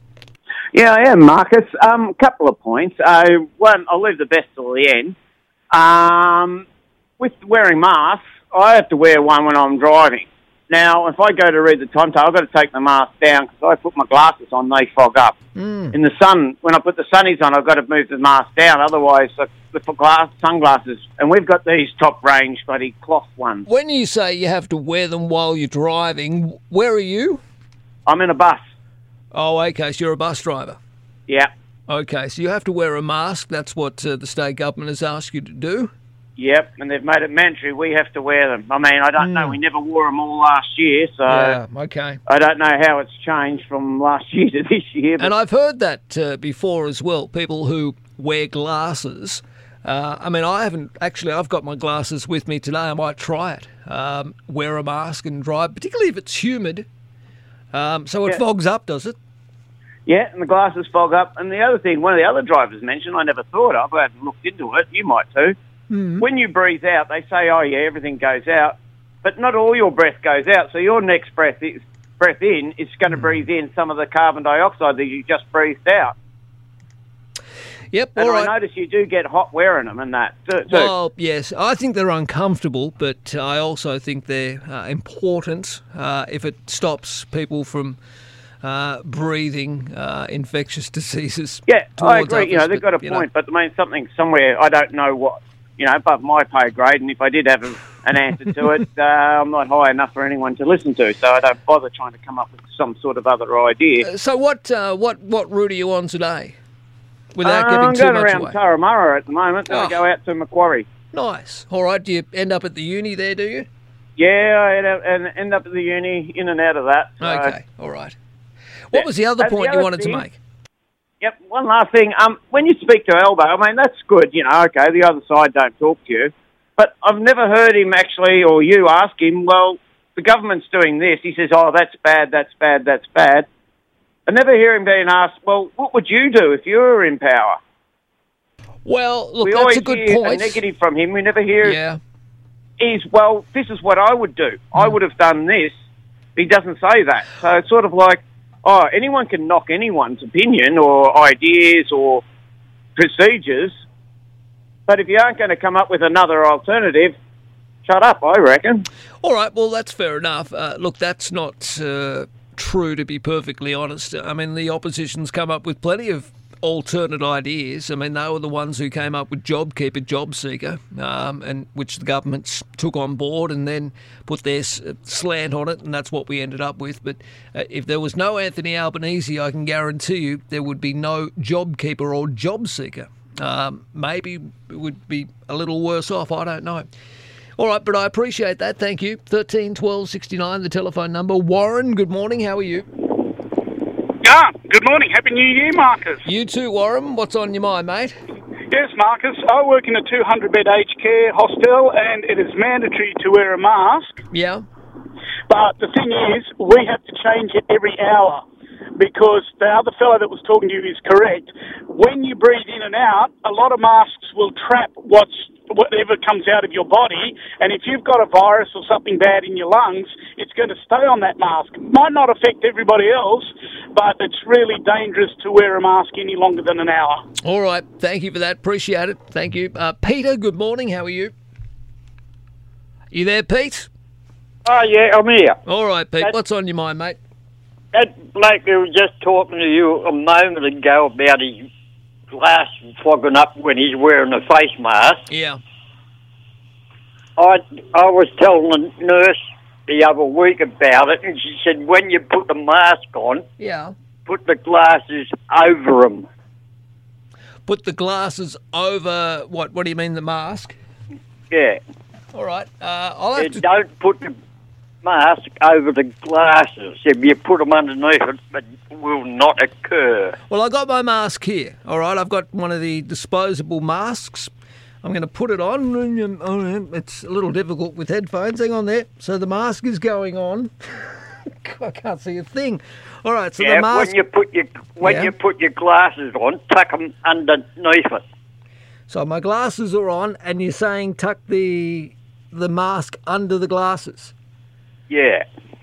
or or don't you mean over the glasses? Because I'm tucking it over the glasses now. No, that's when it occurs. Oh yeah, it's fogging up. Oh, I see. All right, so I've got it over the glasses now. Still Yeah. fogging up a little bit, but not as much. Yeah, but we- if you put them underneath it, Hmm. or put the glasses over the face mask, Yeah. won't occur. All right. Good tip. Appreciate it. Thank you, Bobby. Good morning. How are you, Bobby? G'day, mate. How you going? All right, Bob. What's on your mind? You can always tell the uh, the people from the other side, you know, when they, they have a crack at Albo. You know what I mean? Like, I, I just listened to that last bloke. you got to realise it, it's politics. You know, politics play games against each other, politicians do, and you don't give away what you intend to do.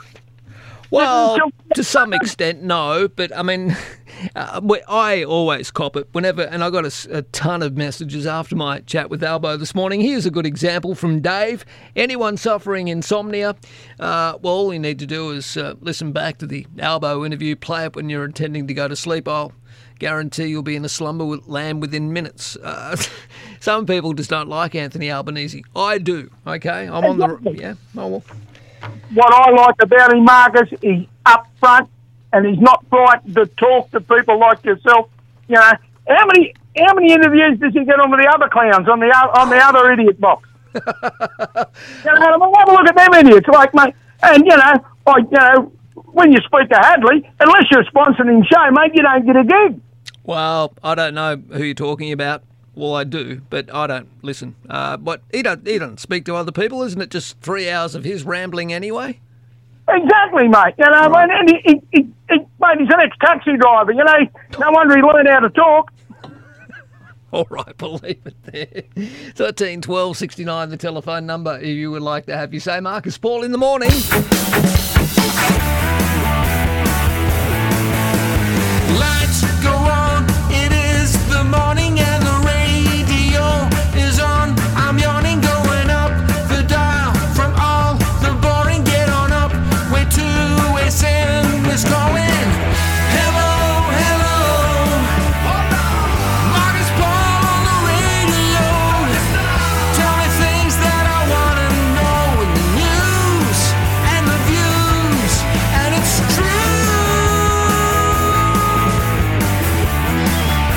Thank you for those calls.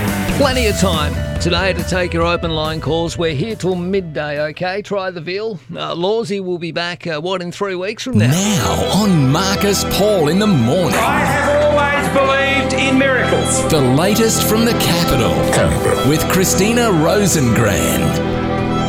Well, see, normally Christina would be uh, in Canberra, but she's not at the moment. Hello to you. Hi, Marcus. How are you? I'm well, thank you. How are you? Welcome to Sydney. I'm well. Uh, Happy New Year. Happy New Year. Happy Christmas. Yes. Uh, how was your Christmas? It was lovely. Got to catch up with family and friends. I came to Sydney, Mm. and uh, and it seems like uh, that's been extended now. I get to see my family for a bit longer. I can't get back. So, how long have you been in town for? Uh, I've been in town since the 18th of December. Oh, okay. So that's a little while. Yeah, it's a while now. It's almost. Uh, nearly a month. Yep, Um, exactly. I hope you packed enough clothes. Yeah, well, there's a lot on rotation, doing a bit of a bit of laundry. of course, that's the that's the thing, isn't it? Because uh, normally you'd be uh, in Canberra covering, uh, as you do each and every day for the Super Radio Network and for our program, the latest uh, on politics. Are you Yes. missing it, Canberra? Yeah, I'm missing it a little bit. There is just a quality of you know working in Parliament House that you can't really get anywhere else. But I'm enjoying Sydney a lot too, so I'm, I'm not complaining. What do they say? Home is where the heart is. Yes, exactly. And exactly. if your family and, and loved ones are here in Sydney, see, I'm. I maybe I should send a text. I've still got Andrew Barr's mobile. Maybe I should send a, a text to the Chief Minister of the Australian Capital Territory and tell him, look. Um, you can reopen your borders to everybody except for uh, this young lady because we'd love to have you here in the studio each and every day. Well, it's really fun to be here. All right, so let's get into a couple of the issues. Um, there are calls for the Australian government to offer increased assistance to the people of Hong Kong. Things have gone, well, from bad to worse in Honkers at the moment. Yes, it's certainly not uh, very good over there. It's uh, so about six months ago in July, the uh, Prime Minister announced that he would allow a range of visa holders from Hong Kong to stay in the country for five more years, and then from there offer them a pathway to permanent residency. And there's also uh, another program, a Global Talent and Business Innovation Program, which the PM said would bring the uh, brightest from Hong Kong to Australia. And uh, the government did not, however, uh, create a, a special humanitarian intake for Hong Kong as was called upon for the time. But those were the provisions that they did. Yeah. And uh, and what we see is that uh, there was estimated to be around 10,000 people who might be eligible, but there's only around 2,500 people who have benefited from those visa concessions and uh, around 500 people from the innovation program. So the Greens don't think it doesn't doesn't think don't think it goes far enough.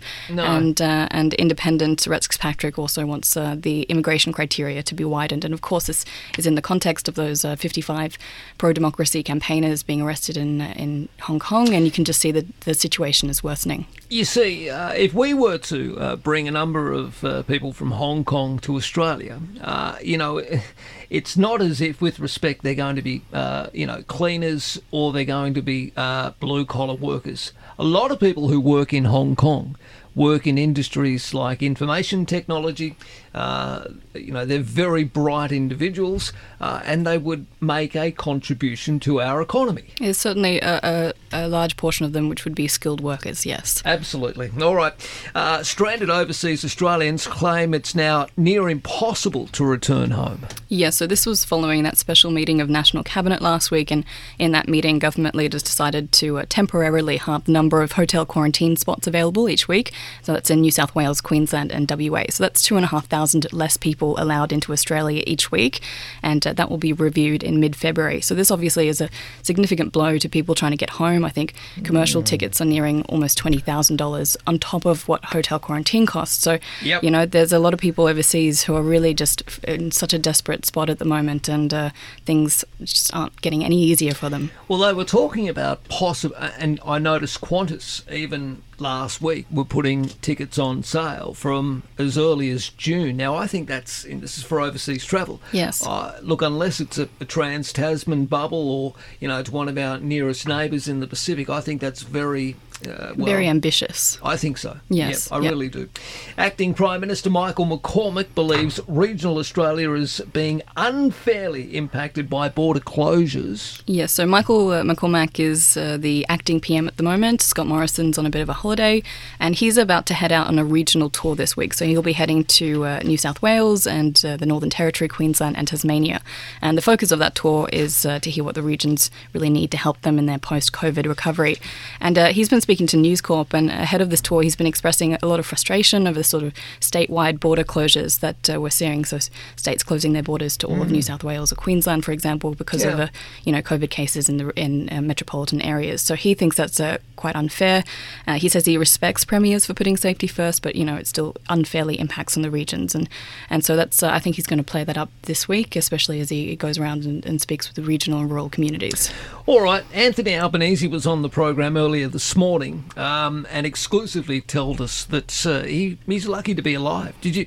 You mentioned to me you saw um, the aftermath of this accident uh, on uh, pictures, and and, and, and he Yes. drives a he drives a Camry. That's pretty Australian for Albo, isn't it? it is. Well, yeah, on uh, on Instagram, he's posted a photo of sort of the aftermath of how his car looked from this crash, and it just it looks horrific. You know, as it, the whole uh, front side has been punched in, and looks like a pretty serious accident. Well, it was, and I didn't realise how serious. I mean, I know he was taken overnight to Royal Prince Alfred.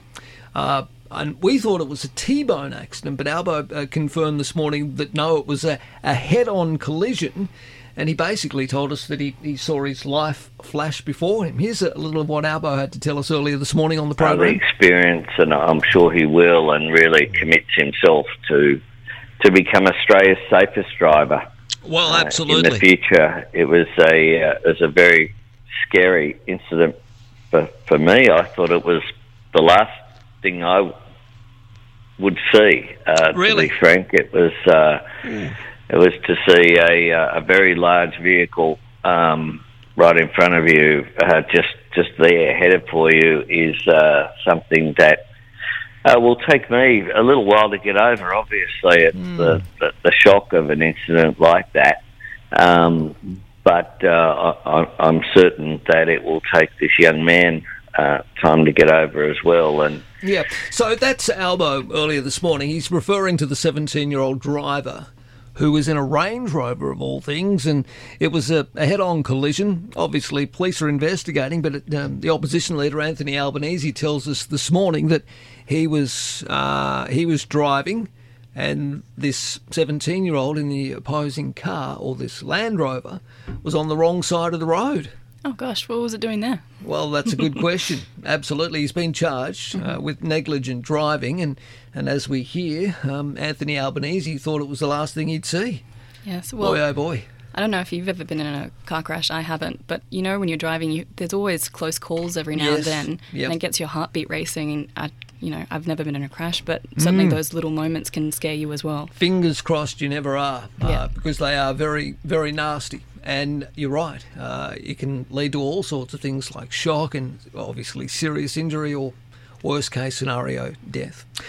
Christina in the capital in our studio. Um, we've got you, I think, till at least Wednesday. Is that when Yes. uh, the uh, the change may occur with borders for Yes. the ACT? So the ACT might announce uh, that they're lifting those restrictions. So currently, I, I can get back, but not without quarantining for two Yes. weeks, which is a which is a bit of a problem. Makes So, it um, hard for you to to do to do my work. Yes, out of Parliament House.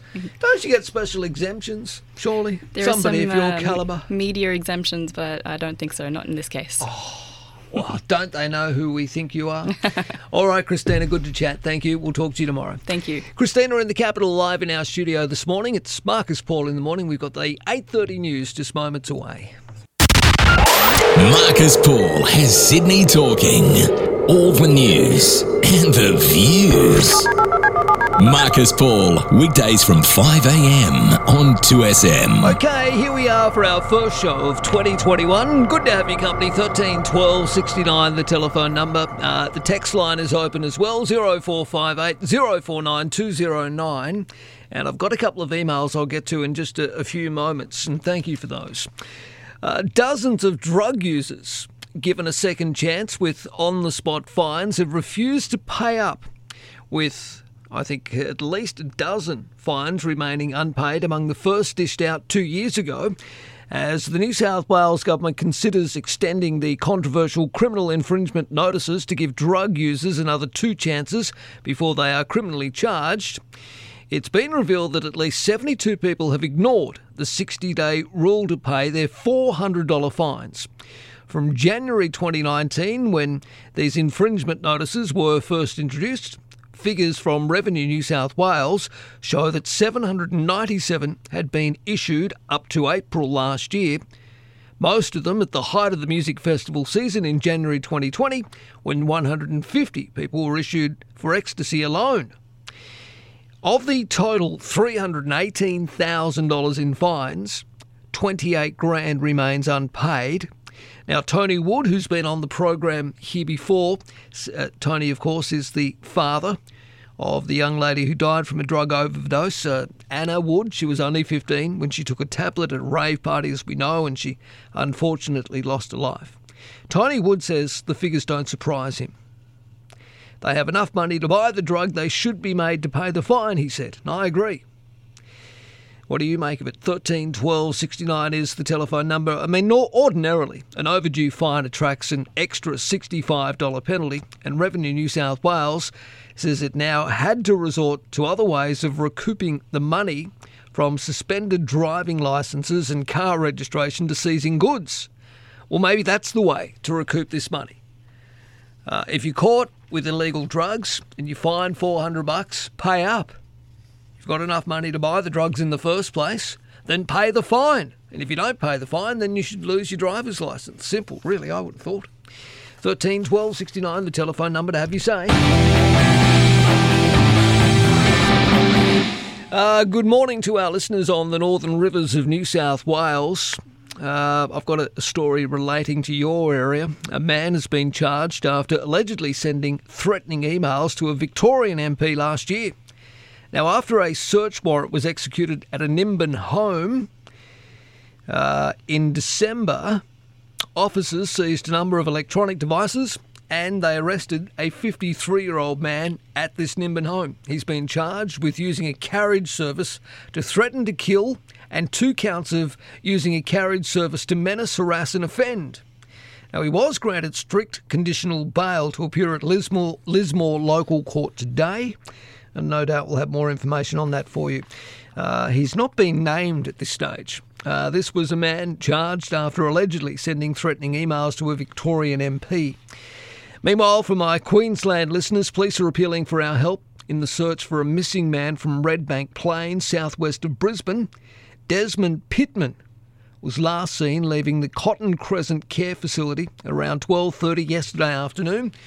Uh, the 59 year old is described as Caucasian in appearance, around 178 centimetres tall, uh, medium in build, uh, with greying hair and a beard. He was last seen wearing a grey t shirt, grey shorts, and thongs. And of course, there are concerns for his welfare as he suffers from a medical condition and has no access to money or a mobile phone. 1 800 333 000 if you can help out police and uh, authorities as we look for this missing man, Desmond Pittman. His name is 59, and he's gone missing from the Cotton Crescent Care Facility at Redbank Plains, just southwest of Bris Vegas. All right, Keith is there on the open line, 13 12 69. Morning, Keith. Name is 59. Are you there, Keith? We need you to turn your radio down, mate, so that we can uh, get you live. We are on delay, of course, with callers. Uh, Keith, you there? Nah, all right. Maybe we'll get uh, Keith educated on what we need to do there, Justin. Thank you. 13 12 69, the telephone number. Emails. Let's have a look at a couple that have come through. Eric from Port Macquarie. Eric, I love getting your emails and thank you for uh, corresponding with us again so far this year for our first show. G'day, Marcus. Nice to have you back and trust you had a pleasant Christmas and happy holiday break and all the best for the new year. It's not surprising that Scott Morrison failed to castigate Trump for his role in those appalling events last week. They appear to be good friends. I think they talk the same language. The truth and sensibility play no part in their thinking or lexicon. Uh, lexicon. Uh, they both talk in slogans and memes. They lack curiosity and pay no heed to convention or the rules of the game. They both have amazing ability to use sentences without a verb. This is the age of retail politics, and Scott is a salesman. So, when contemplating policy, the question is will it sell, not is it good or bad? I love your emails, Eric. You're right. Yeah, you are right. When you think about it, Trump and Morrison both do have amazing ability to use sentences without a verb. They talk in slogans and memes. And they are retail politicians. And ScoMo, or as Anthony Albanese calls him, Promo, is a salesman. Uh, speaking of Albo, Di has been in touch. G'day, Marcus. Welcome back.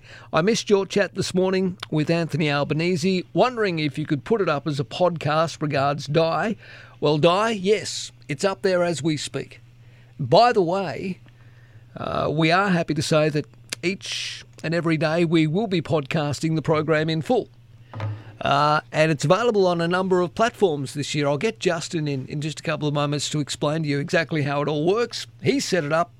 I'm a bit of a numpty when it comes to all that sort of stuff, but uh, the podcasts are up. They're on Facebook, uh, and you click on them, and then you go to wherever else you go to. Isn't that right, Justin? Here he comes. I need to talk to Scruff. I haven't spoken to Scruff yet this year. Oh, hello, mate. Good. How are you going, mate? Welcome Oh, back. Welcome back to you too. Well, we have do have podcasts now. Hang on, did you get that shirt for Christmas? No, I wore this last Oh, time know. I saw you. I think Oh, sorry. it's the only shirt I have, really. didn't didn't Santa? Oh, I've still got your Kris Kringle too. yeah, my Chris. Kindle hasn't come from Marcus. Oh God! It's, I only just January remembered as soon as I opened up my mouth and said it. It's sitting at. It is dead set sitting at home.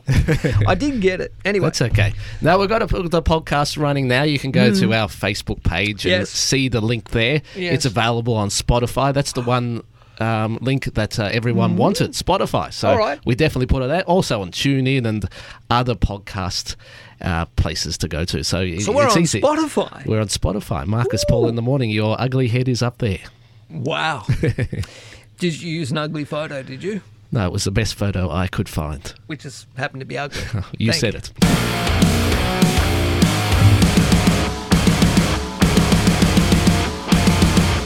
Okay, 13 to 9, 13 to 8 in Queensland. David, are you there? Yes, happy uh, Christmas and New Year. Oh, David. Hello, mate. How are you? Super good, super good. Excellent. Welcome back. Well, did you hear about this new restaurant called Karma? There's no menu. You just get what you deserve. Oh, David. Are you going to grace us with your presence each and every day for your daggy dad joke? Yes, of course. I love it. How was your Christmas and New Year, mate? Uh, super good, thank you. Yes, I, I went up to Queensland. Uh, Did you? Oh, Kingscliff, I mean, Kingscliff, Queensland. Oh, yeah. It was a bit hot, actually, but Mm. yeah, I had uh, son up there and uh, uh, daughter-in-law and uh, three uh, grandchildren, seven, nine, and Nice. five, and uh, yeah, it was lovely. All right, mate. Well, Thank look, you. thank you for contributing. Uh, we look forward to hearing you around this time each and every morning for your daggy dad joke. Uh, you're always welcome on this program. Look after yourself, Dave. Thanks again, as always. Thank you. All right, mate. Bye bye. Keith, are you back? Hello. Hello. Yes, Keith. How are you, mate? I'm okay, Keith. What's on your mind, buddy? I'm sorry, mate. I had okay. problems with me dog barking around the front. No Anyway. worries. All right. Um, no, I was just um, sort of like my concern. I'm an old digger and police officer, and my concern is the community. And why hmm. is the Australian government bringing people over from the US and England and Europe. When, like, if, if you look at the Charles Darwin University in the Northern Territory where I live, you know, they, they brought so many um, students back over the last four or five months. And, and the thing is, this new variant and the, the, the, the chance Yeah, all right, we'll leave it there. Um, Keith, you're a little hard to understand, but I take your point. I would like to know as well why we've allowed some, so many people to travel into Australia. I mean, I saw an Air China flight yesterday touch down in, at Sydney's International Airport. Uh, when I say China, I know it was, a, it was some Chinese flight. It had, you know, the Chinese writing all over um, the plane and on its tail, etc. And I'm thinking to myself, where are these people coming from? Are they going into quarantine? I would bloody well hope so. I mean, if they're not, then aren't we running the risk of importing more COVID 19 cases? I mean, that is a major concern, absolutely. And people shake their heads, wondering why on earth are we still allowing planes carrying, over, carrying overseas visitors to Australia? Look, I understand that there are some people who are Australians who are returning, and I get that. They'll go into quarantine, that's the way it works. But there are a lot of people, as we told you late last year, who aren't foreign diplomats, and others who are exempt from quarantine. I guess the least we can expect is that these people are at least having COVID tests. I would hope so. 13 12 69, the telephone number if you would like to have your say. Marcus Paul in the morning.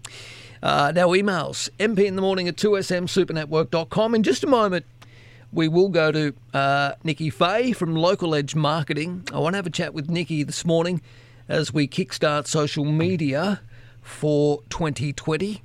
So, Nikki, in just a moment. Right now, though, an email from Dennis regarding Anthony Albanese. Good to hear you back, Marcus. Good to hear the chat with Albo. It's also good to see that there will be some sort of normality in world affairs when Trump finally leaves. Well, we can only hope so, I guess. He goes on to say, I'm sure many world leaders will approve the new US president.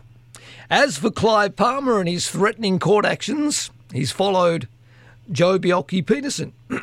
Prior to an election, Bjelke-Petersen would take out writs of defamation on any politician who criticised him in order to try and gag them. And then after he won the election, he would drop any court action. It was simply a ploy. Yeah, the big difference, I guess, between Bjelke-Petersen and, of course, the other bloke, Clive Palmer, is that at least Bjelke-Petersen was electable and was elected to serve the people. Clive Palmer, on the other hand, is just a big walking fat checkbook. And now on Marcus Paul in the Morning, socially speaking, with Nicole Fay, thanks to Local Edge Marketing. Okay, let's get into it. 2021. Good morning, Nikki. Good morning, Marcus. How are you? Oh, can't complain. Can't complain at all. Uh, look, we've uh, w- we've discovered things like Spotify and all these other w- wonderful ways of getting our message out there. Apart from you know, obviously uh, here on the Super. Radio Network, and we've linked it all into our social media. And and Justin's a genius and all this sort of stuff. I've got no idea what's going on, but apparently it's good. Oh, change change is always good. Finding new platforms is always good. Sounds um like you guys are definitely with the times. Well, one of us is. one of us is. Oh, that's good. That's great progress. There you go. So, what's happening Yeah. with you? How was your Christmas and New Year, Nicole? Oh, yes, yes. Lovely, thank you. Um, Yeah. Today's the agency's first day back, and we are ready and raring to go for another great year. Wonderful. Local Edge out there at Penrith. Um, let's hope you have a big year, lots of new clients, and certainly, uh, you know, it's a it's a, a new world when it comes to trying to get your message out there. But What should Oh. people be thinking about at this early stage of 2021, bearing in mind it is only, of course, the 11th of January? That's right. Look, now for many, many businesses, this week, possibly last week, um, is when everyone's getting back into it. And it really is the perfect time to just sit down and have a think about how you do want to communicate your business over the coming year. And the very, very first part of that is working out what are the goals that you want to achieve with your communication, on specifically on social. And you know that might be to increase leads or your quotes. And then what you do is Yeah. you sit down and you think about how you can piece out your strategy to make that be- become a reality. Well, that's right. Uh, I mean, planning is so very important, isn't it? In any business, obviously, So but you need to, but importantly as well, you need to plan a social media attack on, or Yeah. certainly some sort of, um, uh, well, I guess some sort of plan to increase your your uh, your number of people that interact with you online. Yeah, To get your message out there. crucial. It's crucial. Gone are the days of business owners, you know, posting willy nilly. Yeah. Because okay. when you post willy nilly or here and there, when you get a ch- when you get a chance, you're at the kids' soccer and you've got a chance to post. That doesn't that doesn't drive results for the business. It's got to be strategically planned, consistent. You've got to turn up for the audience, um, and that content needs to be a good mix to make sure that it at the end of the day achieves those objectives. Yeah. Getting people to get in touch. Nikki, uh, I'm all for free speech, as you know. What do you make of Yes. Donald Trump uh, and Oh. the American president being banned from social media, including Facebook, Yes, uh, Twitter? Twitter, yes. importantly for him, that's his. That's been his big go-to. Uh, what sort of ramifications? What What are the ramifications of this? Look, do you think? I think, look, I read the large statement that Mark Zuckerberg um, put out about this, and I must admit, I read every single word, Yeah. and I did agree with every word that he wrote. At the end of the day, he wants to make sure that the platform, um, and I, I guess it's, you know, similarly with Twitter, those platforms are there for a purpose, and yes, free speech is a large part, but any kind of free speech that's really going to incite violence and major, major issues yeah, within a country yeah, is if if I was the owner of a platform, I would have done the exact same um, thing that they've done. All right. It's, it's yeah, it's not safe. All right, Nikki. Uh, where do we go right. for uh, more information on uh, on how you can successfully use social media, uh, both personally and professionally? Yeah, that's it. Look, all you guys have to do, just Google search local edge marketing. You can also find us by typing in the same term on Facebook and Instagram. You can catch all the action there. We're always happy to help anyone who wants to give um, their business a real go on social. All right, Nikki, great to chat. We'll uh, look forward to uh, each and every Monday when we catch up with you. Probably a little earlier next week. We um, Lovely. Thanks, Marcus. massaging times here and trying to fit everything in on our first show back. But it was great that we could chat to you, and we'll talk again next week. All the best, Nick. Brilliant. Thanks so much. Bye bye. All right, Nicole, uh, Nikki Fay from Local Edge, thirteen twelve sixty nine. the telephone number if you would like to have your say.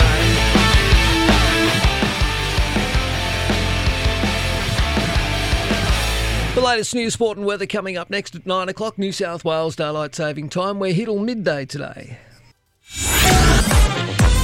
All right, good morning and welcome to the program. Welcome back if you've been with us all morning already. Marcus Paul in the morning. It is a Monday, January 11, 2021. We're here for our first program of the year. Hope you've had a great year so far. It's kind of a little like the end of 2020, all muddled up. At least the weather's improved. That's about it, though. Uh, more issues with COVID 19. Of course, we've had that. Well, I don't want to call it an insurrection, but there was certainly drama in the United States of America. Politically, things are slowly getting back to normal there, but unfortunately, there are a number of issues that still need to be uh, sorted. Will outgoing US President Donald Trump be impeached? Not quite sure. Number of uh, people believe so. Number of people believe he should be. But then again, what's happened to free speech?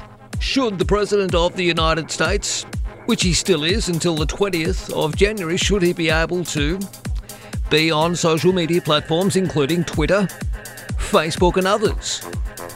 Well, not according to the owners of these private companies. What do you make of it? I'd love to hear from you this morning. There's plenty to talk about. The latest COVID news. We'll give you the details as they come to hand. This program is all about the news and the views. We can't have a show without you, so get dialing. The telephone number is 13 12 69. 13 12 69.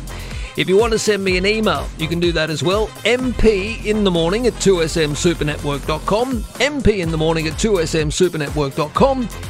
And if you would like to send us a text message, well, the Fortress text number is open 0458 049 209 048, I beg your pardon, 0458 049 209. We're here for the next few weeks until midday New South Wales Daylight Saving Time for the great man John Laws, who returns for 2021 very soon.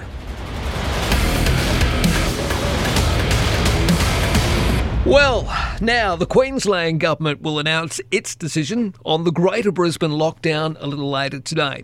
As we know, residents of Brisbane, Redlands, Logan, Ipswich, and Moreton Bay have been under lockdown since 6 o'clock on Friday evening. They're supposed to be released from the lockdown at 6 o'clock tonight, but that well could be extended. Uh, Queensland contact tracers have begun working to ensure the UK variant of COVID 19, which is this new nasty strain, hasn't circulated within the greater community. Let's hope not. The Sunshine State recorded no new locally acquired COVID 19 cases yesterday, and I would hope that's repeated today, which means that ultimately Queensland could well be very open, or could very well be opened again, a little like Sydney is. Uh, of course, Sydney siders were united as one yesterday after the Northern Beaches lockdown uh, basically reopened. So, any area in that uh, quadrant of Sydney's northern beaches, from Mona Vale Road, from the Bahá'í Temple, all the way through to the Spit Bridge, was off limits, but now is reopened for business. And how are local businesses down there coping? It'd be very difficult, very difficult to make up lost revenue from the last couple of weeks, particularly over, you know, uh, when it comes to people who've perhaps held off holding celebrations. I mean, Manly itself, the Corso, and areas that generally would have been jam packed with sun seekers and holiday makers. The place has been like a, a, a desert.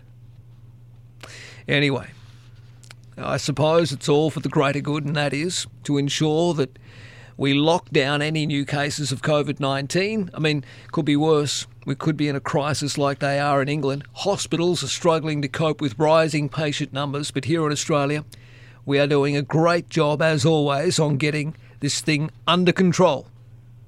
Meanwhile, back in Sydney, I see that Mount Druitt Hospital in Sydney's western suburbs, the emergency ward is closed after a positive COVID 19 case was detected there. And what about this story? Cricket Australia has launched investigations into alleged racial abuse at the Sydney Test. Uh, now, yesterday, play was halted for almost 10 minutes, ridiculously, I think. Why couldn't they just continue with the game while police and security escorted people out of the ground if they needed to? My understanding is they didn't need to. Now, I've spoken to and, and read a number of you know, really interesting bits of information on this.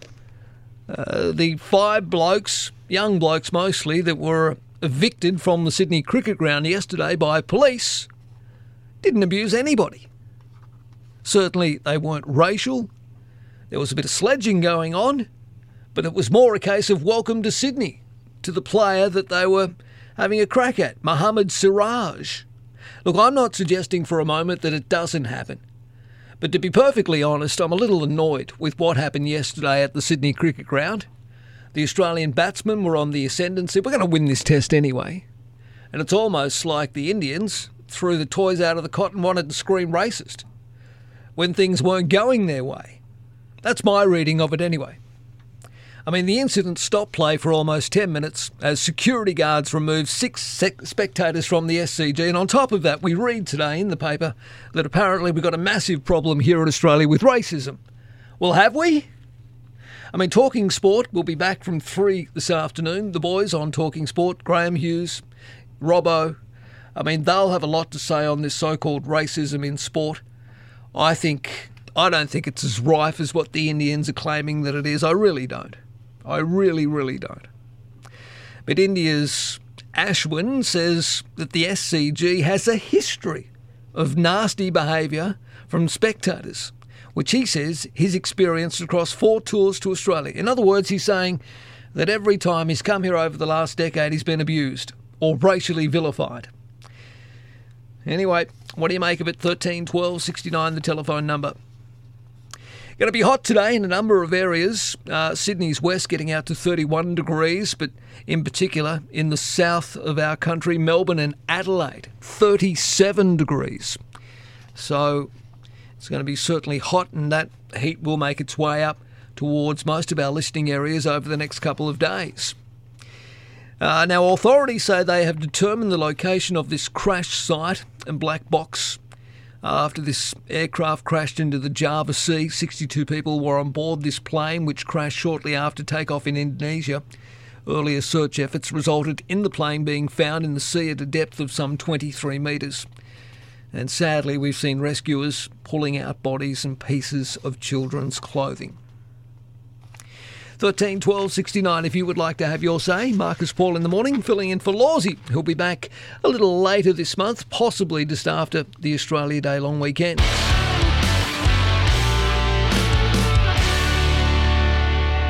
We'll go to your calls in just a couple of moments. Australia's only contemporary news talk radio program. All the news and your views. Marcus Paul in the morning. All right, let's get into callers. 13 12 69, the telephone number. Sheila, good morning. How are you? Good morning, Marcus. I'm, I'm just ringing this morning because I, I rang you months ago to tell you it was a relief to have you on the radio. Oh, thank and you. I'm, I'm just calling to say it's uh, welcome back. It's still a relief to have you on the radio. Thank you, Sheila. You're from Balmain, aren't you, in Sydney? Yes, I am. Lovely, lovely. And have you managed to do anything at all uh, during the past couple of weeks? I know we've needed to be very oh, careful. No. Marcus, I'll be 79 Right, okay. uh, later this year. Yes. I could care less. I just don't care. Uh, what about uh, mask wearing? Have you been out to the shops? You know you need to wear a mask yes, when you go yes, shopping. I've got some from the chemist. Oh, good girl. And I've got yes. a couple um, that somebody made. Okay. Because she, she lost her job. She was, um, you know, she she was supposed to be employed, so she lost her job. Oh, so she started making masks. Oh, good. To make some money. Oh, good on her and well done to you for buying them. Yeah, yeah. Uh, you, you know, it's kind of Aussies looking out for each other. I think so, and that's what we should be doing at this time. In fact, at yeah, every time. absolutely. But welcome back, Thank you. Marcus. Thank you, Sheila. You have a great day, and I appreciate the call.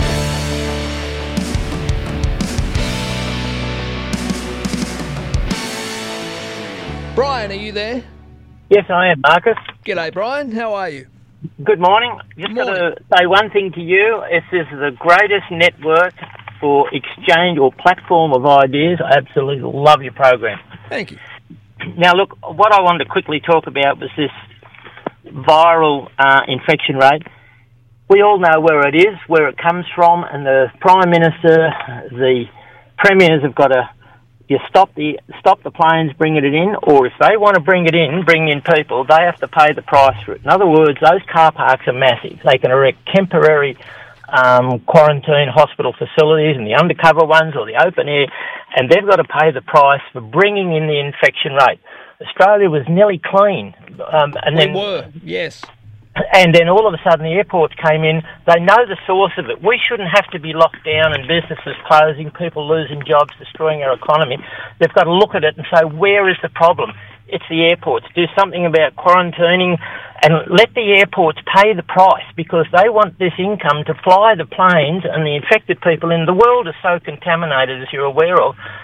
And they've, they've got to make the airports more responsible for their actions they're just taking money and saying, "Well, you deal with these dirty um, people we're bringing in." And I don't mean that in a true sense. I know what you, know, mean. I, well, uh, I mean that's where the infection has come from. There's no doubt, and I can't, from. I can't believe, I can't believe that we allowed people to travel to Australia from overseas, bringing a second wave of coronavirus, in particular to Sydney. Uh, we know Sydney is the major gateway to the country.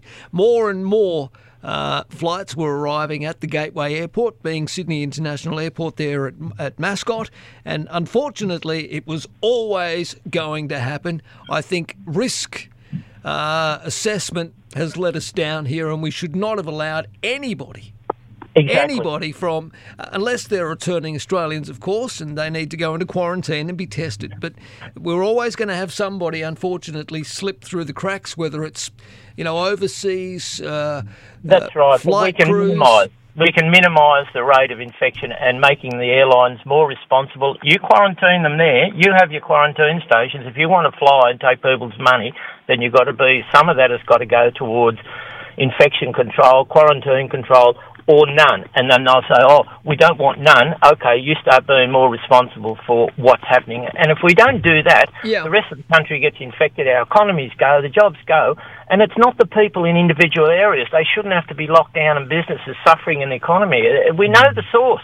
Let's deal with the source. And why isn't the Prime Minister and the Premiers banding together and say, listen, the source is the problem is the airports. We've got to come up to a, to a better solution. Do they go to um, Christmas Island or somewhere? I don't know. But that is the source. It's like a leaking dam. Eventually the water will all drain out and I'll say, well, we better do something about water management control or whatever. Yep, well said. Appreciate it. Great call, Brian. Thank you. All right, Leonie, good morning. How are you? Yes, good morning, Marcus. Yeah, I'm well, thanks. Did you have a good holiday? Wasn't too bad at all. Um, unfortunately, I couldn't uh, travel interstate to visit family, which is what I really hoped for, Leonie, up there on the Gold Coast. But Yeah, your dad. I know you want to see your dad. Well, yeah. fingers crossed that things might change in the coming weeks because there are, look, uh, uh, I mean, that's just my personal experience, but I have loved ones and close people who are due to be married in the coming weeks as well. And I Mm. know that people's lives have been turned upside down by this pandemic, and I just want it all to be over. I really do. Yes, that would be good. But look, I just had two quick things um, a movie and a Mark Latham tweet. And yeah, we came across a good movie that people might like on YouTube last night, and it's called Clancy. And it's just about a young girl abused by a drug affected mother. She runs away and meets a homeless Gulf War veteran who protects her. um, okay. so it was a good movie, yeah, and then there's a sequel to it called Clancy Once Again. All right, Clancy, I might have a look for that. Thank you for letting us know. Yeah, and also Mark Latham tweet. Um, are you there? I'm listening, Leonie, yes. Oh, yeah. Yeah, the Mark Latham tweet said, Lost in the chaos, on New Year's Day, Pelosi introduced rules for the 117th Congress. During the next two years, new gender inclusive ling- language will outlaw such terms as father, mother, son, daughter, brother, sister, uncle, and aunt, and so on. Are they still And going on with this, are they? Really? In America, well, it's going Oh. to be oh. outlawed. It's not just a suggestion. And, and I say, look, watch out because these ridiculous rules are going to get quickly worse now, like all the shutting down of conservative Twitter accounts. And Hmm. I think it's, um, yeah, dreadful for free speech. All right. Well, look, I didn't have a, an issue with Twitter or Facebook closing down Donald Trump's accounts during the upheaval of last week. I thought that was the responsible thing to do, but I disagree with the fact that they are not going to give Donald Trump a platform in the future. I mean, what happened to free speech? That's right. I mean, it's all very well to shut him down from saying anything, and then they come out with all these things that he's supposedly saying, but he's got no way of backing it up. And look, a group in Australia called Reset Australia mm-hmm. said that his account should have been, you know, would have been better if it was shut down two years ago. So, I mean, that's a bit outrageous. No, well, look, everybody's entitled to their opinions, but the point that you make is very, very valid, Leona. And you're saying if we've got all these other, whether it's Reset Australia, no matter who it is, if everybody out there can have a voice on a social media platform and can criticise Donald Trump or criticise Trump supporters or criticise, you know, Democrats or Republicans or whatever, uh, I mean, ultimately, there needs to be some sort of um, balance in play. Now, I agreed with the. Uh, just last week, late last week, when things went, you know, to hell in a handbasket in the Washington, D.C. area, and we had all of these protesters storm the Capitol buildings. It should never have happened. I think we all agree with that. However, the time uh, that they say they will uh, shut down Donald Trump's opinions, if you like, well, it's indefinite. Now, I don't know whether that's the right thing to do. And again, what will that lead to? Possibly. I mean, he's got 50, is it 59 million followers? Something like that. Where are these 59 million people going to go? That's the other issue. Uh, will he perhaps set up a new social media platform himself? Look, I don't know. I just don't know. Uh, just in relation to my caller on COVID um, with the airports and whether or not we imported the second uh, strain of this virus or this new strain or whatever it is, whichever way you want to put it. There will always be COVID. There's always going to be a risk. We may never fly again, well, normally, overseas. Unless, of course, and we've heard, you know, comments about this, and not a lot of people are happy about it, about the vaccine. Now, I spoke to Anthony Albanese this morning, the federal opposition leader. He says that he believes that the vaccine should be made available earlier than what the government's forecast. Albo's been calling for this for a while. Scott Morrison says originally it was going to be what, late March? Now we're told it could be early February, or even earlier. If that's the case, will that mean we can fly again or get back to some sort of normality? There'll be a lot of people out there who won't take the COVID 19 vaccine. And that should be all right. You shouldn't have to take the vaccine.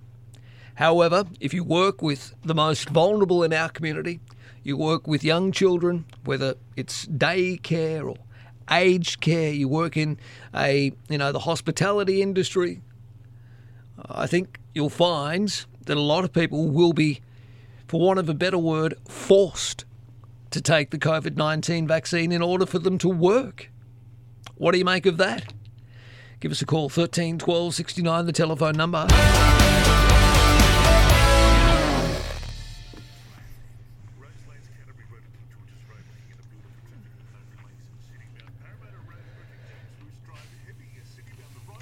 Australia's only contemporary news talk radio program. All the news and your views. Marcus Paul in the morning. All right, back to callers in just a moment. Stephen has given us an email, MP in the morning at 2SM, supernetwork.com. Stephen says, Marcus, I'm glad you're back.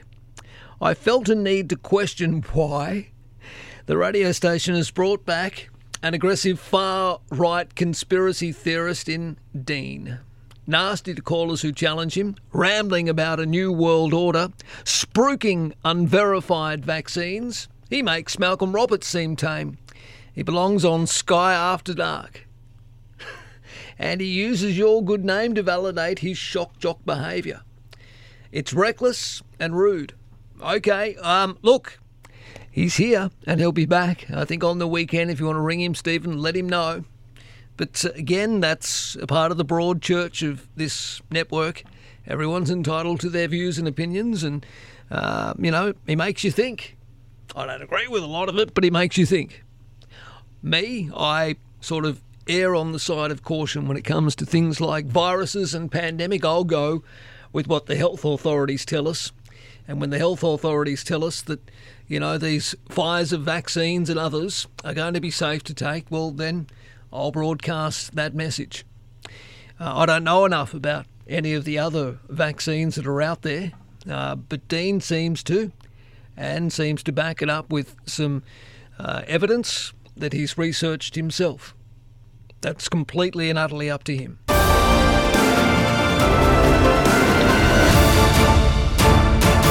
Hello, Peter. How are you, mate? Yes, good morning. How are you going? All right, thanks, Pete. What's on your mind? Uh, all that uh, business about the uh, vaccine and that, but at the end of the day, if you look outside the box, the it was very quickly how they got the vaccine together. And the thing that amused me the other day, when a friend of mine went and got his dog vaccinated, they have a COVID 19 vaccination for dogs.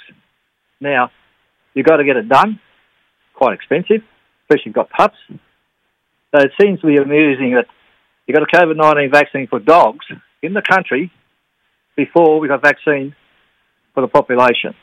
So the big drug companies are pushing it, and basically the left wing's wrong and the right wing's wrong, but they're right. It makes you wonder, doesn't it? Uh, I've got a headache just from listening to that rubbish. Absolute rubbish.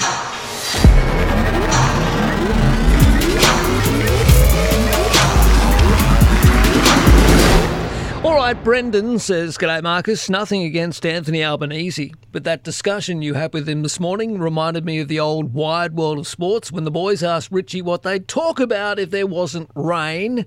Richie said, I don't care, just talk about the cruise for two to Tasmania. what are you trying to say, Brendan? Uh, we heard from Albo this morning, and apart from a little bit of politics, he basically told us on my program exclusively that he felt he was lucky to be alive. Nothing more relatable than that. Uh, and we can confirm this morning, after speaking with Anthony, that this accident that he was involved in in Marrickville on Friday almost killed him. I mean, he told me, and I'll play some audio back later. He told me that basically he thought that he was that was the end of him. Uh, this young driver who's been charged, by the way, by police. It's been confirmed this morning. This young bloke was allegedly driving on the wrong side of the road and hit Anthony Albanese driving his Toyota Camry head on. And we understand, and I've seen the uh, uh, the photographs of the aftermath of this accident. Albo's actually very, very lucky to be alive, as is the young bloke. Both spent the night in hospital. Anthony is still on some kind of pain relief, but he'll be okay. He'll need to be because there could well be a federal election. They're on election footing, they tell us at Labor at the moment.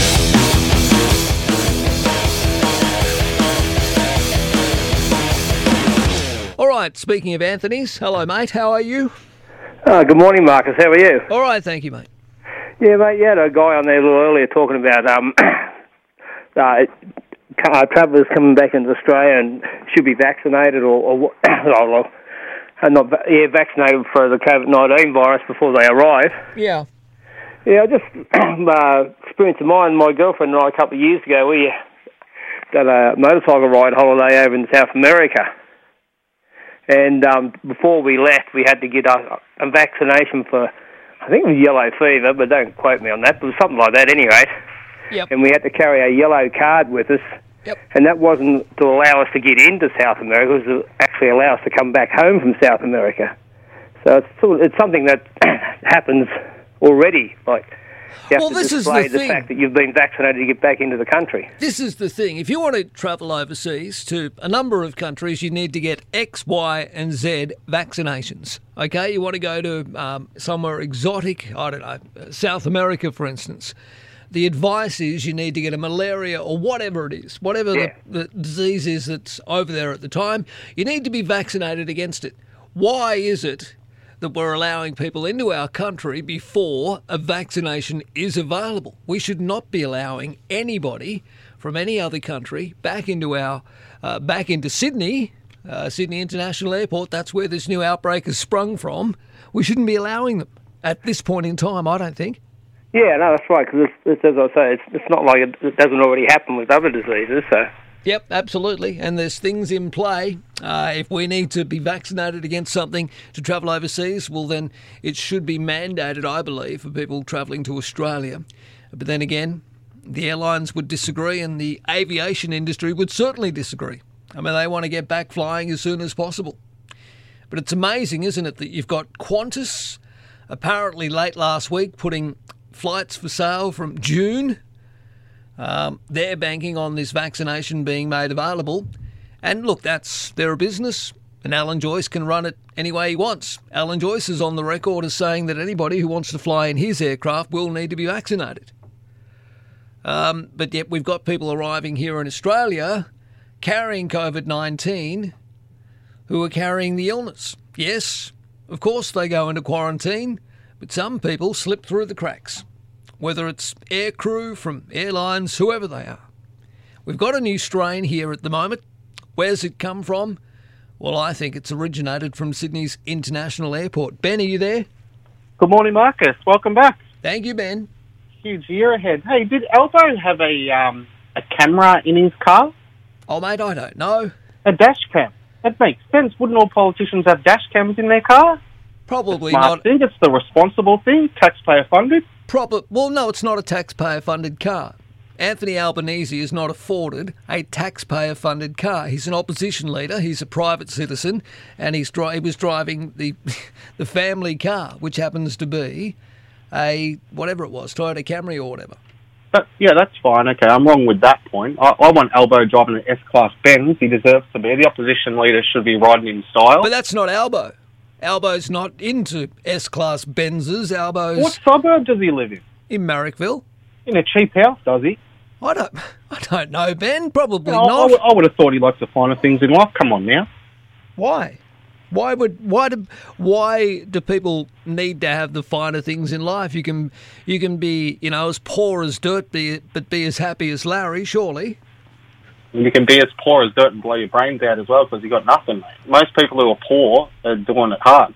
Hey, but um, no, no, no, no, no, no. That's rubbish. Most people who are poor, when you say doing it hard, are you talking about mentally? Are You're talking about with their mental health. I I just I just think of divorced women over 55, for example, or I think about elderly that can't afford to pay their power bills on the pension. They're doing it tough, mate. Their life's a misery. Yeah, but how do you go from Anthony Albanese driving a non-European car in a supposedly cheap house at Marrickville to pensioners doing it tough? Well, you, you like how are people, you know, dealing and struggling with stuff. But um, yeah, I just wanted to know if there was a dash cam in the car because it'd be good to see the footage.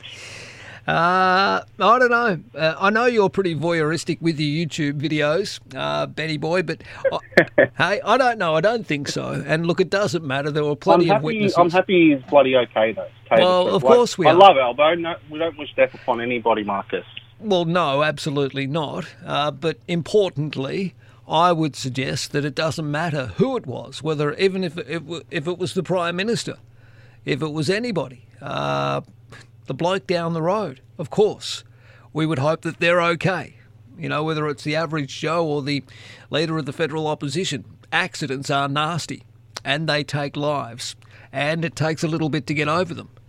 Uh, and as we heard um, this morning, and I, you know, I believe him when he tells me because I've seen the footage, well, the footage of the aftermath, and both Anthony Albanese and this 17 year old young bloke that hit him both very lucky to be alive.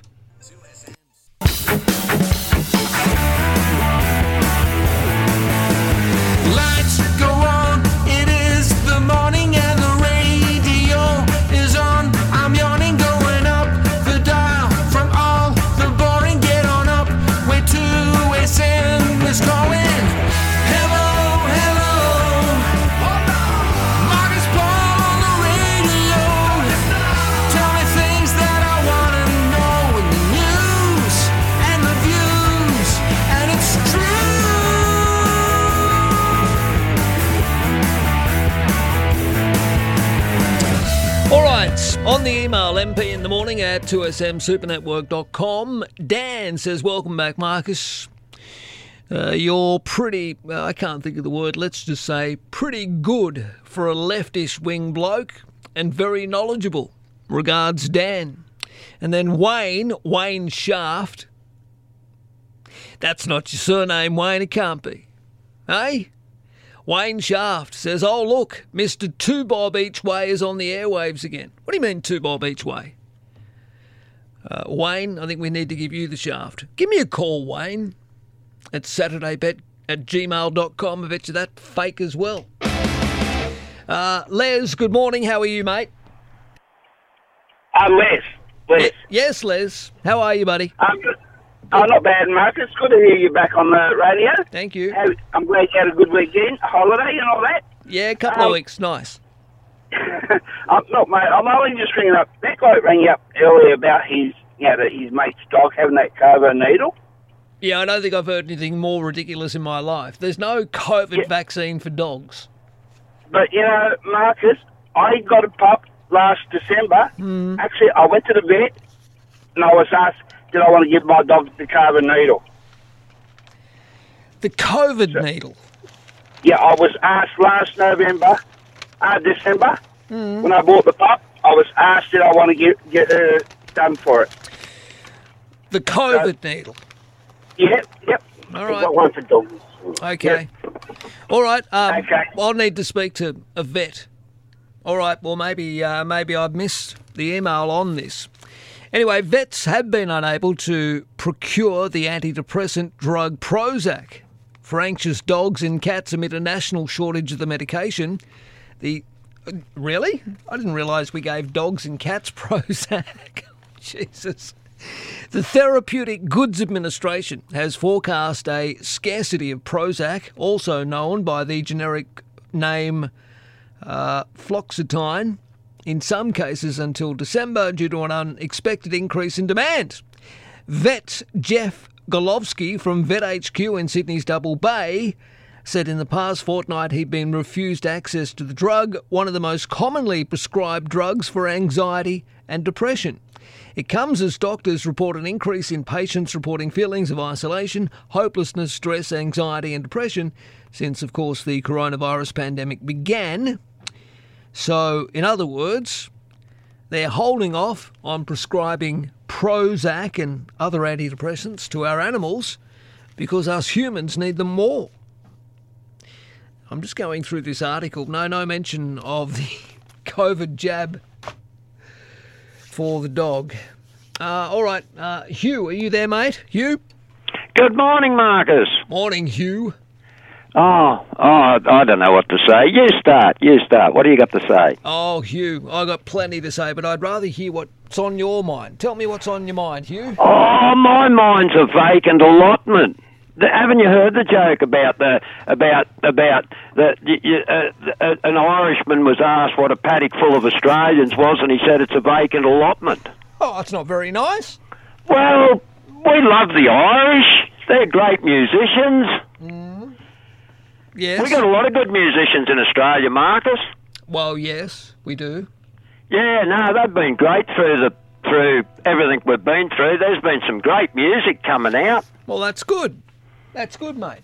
I, I, I watched a show on the weekend. It was um, it was on NITV. Uh-huh. That, that, that, those band hours, like they put it on like Rage, and they put the Aboriginal musicians on on NITV. I've seen Some them. of them are excellent. Of course they are. They're very good. They're real rock and rollers. Well, yes, uh, but it's not just rock. They don't just play rock. The, the, uh, there, there was one one show I watched in America. Yeah. and it was on NI. I think it was either NITV or SBS, and it was about um, all, all the, the band and and all the musicians that they had that were playing in the '60s and and '70s, and how they learnt their their blues from grassroots guitar pickers down in the Mississippi Delta. Well, there you go. All right, that's been fascinating, Hugh. Thank you.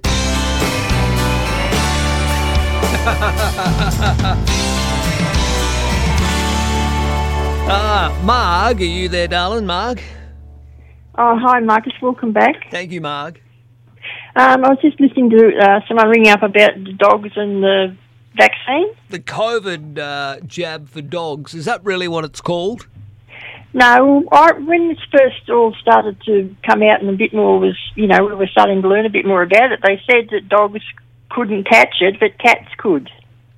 Okay. Because I was thinking, I was thinking at the time, I wonder what dogs have got that that blocks it out. You know, could they look at it that way to cure it? But I remember him saying it. Well, I'll get my mate Scruff to look into it. Um, Justin's out there. He's he's frantically typing in COVID vaccine for puppy dogs in Google to do a search for us.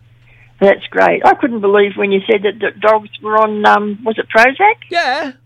Oh, I can't believe that. Uh, well, some dogs suffer anxiety, and some dogs, you know, separation anxiety and all this sort of stuff. I get that, but I don't Oh, know. yeah, but- do we need Yeah. to be uh, giving Prozac to our fur babies? I would suggest not, Marg. It's a bit much, yeah, isn't it it? sounds, sounds a bit off to me, Marcus. All right. Well, you have a wonderful day. Yeah, you too, mate. Thank you for the call. Take care. Bye bye. Uh, by the way, um, morning, Ash. She has a joke. Marcus, why was 2019 afraid of 2020? Because you dope they had a fight in 2021. Why do lovers have to leave? And forever, Marcus Paul in the morning. Uh, Lawsy will be back a little later this month. Uh, we're told the well just after the Australia Day long weekends. Give me a call. Let me know what's on your mind. Uh, we've got a stack of callers waiting online, which we'll get to after the news at ten o'clock. I just wanted to. Uh, that's ten o'clock New South Wales daylight saving time, by the way. Just wanted to cover this uh, because we took some callers on COVID in dogs. Now, COVID 19 has never been an exclusively human problem. Now, since the early days of the pandemic, scientists have been concerned about the impact of the virus responsible for COVID 19 on pets, livestock, and wildlife. Cats and dogs can become infected, and cats appear to transmit the coronavirus to other cats, at least in the lab. An image shared online has wrongly suggested, though, that there is a vaccine for COVID 19 due to the existence of one for canine coronavirus. Canine coronavirus is not the current strain of COVID 19 affecting humans across the world. okay? Now, the text accompanying an image says there was a virus vaccine available back in 2001, and the text basically says, Tell me why 19 years later they say there's no vaccine. well, there was 19 years ago a vaccine for COVID, not COVID 19, but a different strain of COVID in animals. There's a difference. News next. Marcus Paul in the morning, filling in for John Laws. I thank Marcus. He's a very good broadcaster, full stop. We love this industry. We love what we're doing. Marcus wouldn't mind doing a double at all. Marcus Paul in the morning. Call 13 12 69. Uh, yeah, for the next three weeks anyway, until Lawsy's back. Um, look, India are two for 99. They're chasing 407. I don't think they'll get there. They may. They may. If they concentrate on playing cricket and not what people may or may not be calling out from the sideline. I mean, the disruption in play yesterday was just ridiculous. Anyway, 13 12 69, if you would like to have your say. Marcus Paul in the morning. Bob, are you there, Bob? Yeah, mate. Hello, Bob. What's on your mind, mate? I'm I talking to you? Ah, I believe Is that Marcus? Is that Marcus? Yes, Bob. Um, Marcus, I'd like to make a comment on um, the people coming in with the virus Yes, Bob. through the airport. Yep. Now, isn't that pri- isn't that privately owned airport now? Well, uh, kind of, yes.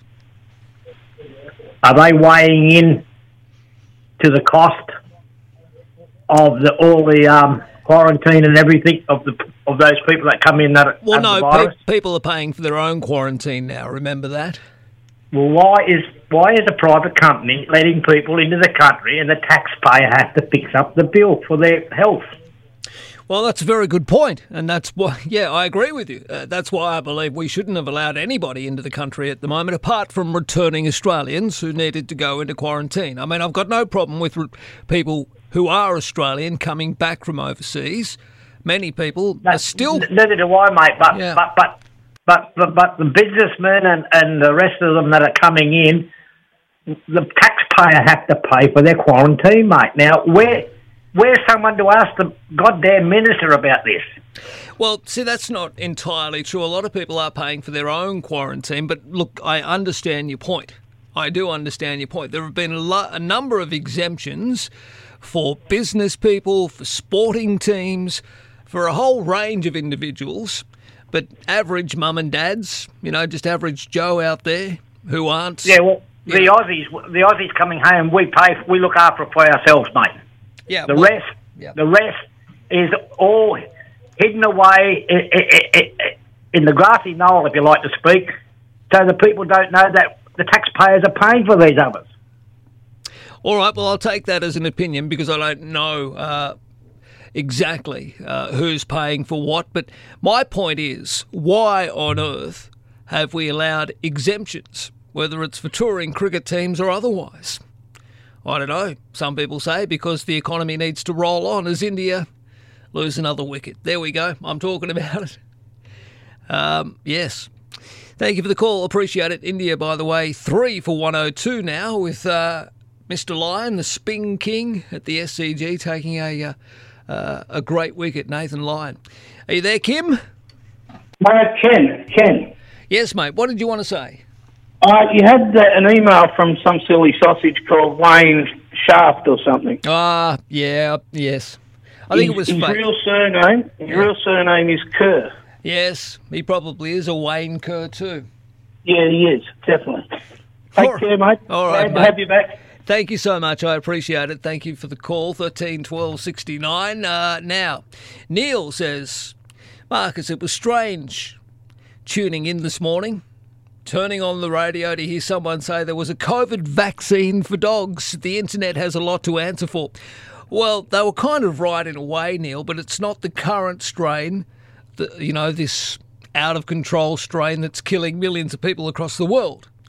Uh, the COVID 19 has never really been exclusively a human problem or COVID itself. Anyway, uh, just know that yes, your fur baby cannot catch the strain that humans carry, and there is a vaccine that's been around apparently since 2001.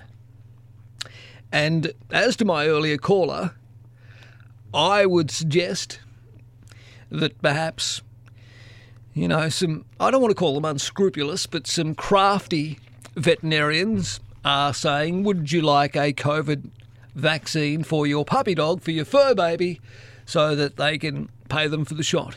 That's what I suggest is going on. Uh, because we have COVID 19 running rampant across the world at the moment, uh, perhaps veterinarians think it's important that people get their fur babies vaccinated against the canine strand of COVID. Look, maybe that makes perfect sense. I'm not sure. 13 12 69, the telephone number if you want to send an email. MP in the morning at 2smsupernetwork.com. And the text line is open, by the way 0458 049 209. That's Lawsy's normal text number 0458 049 209.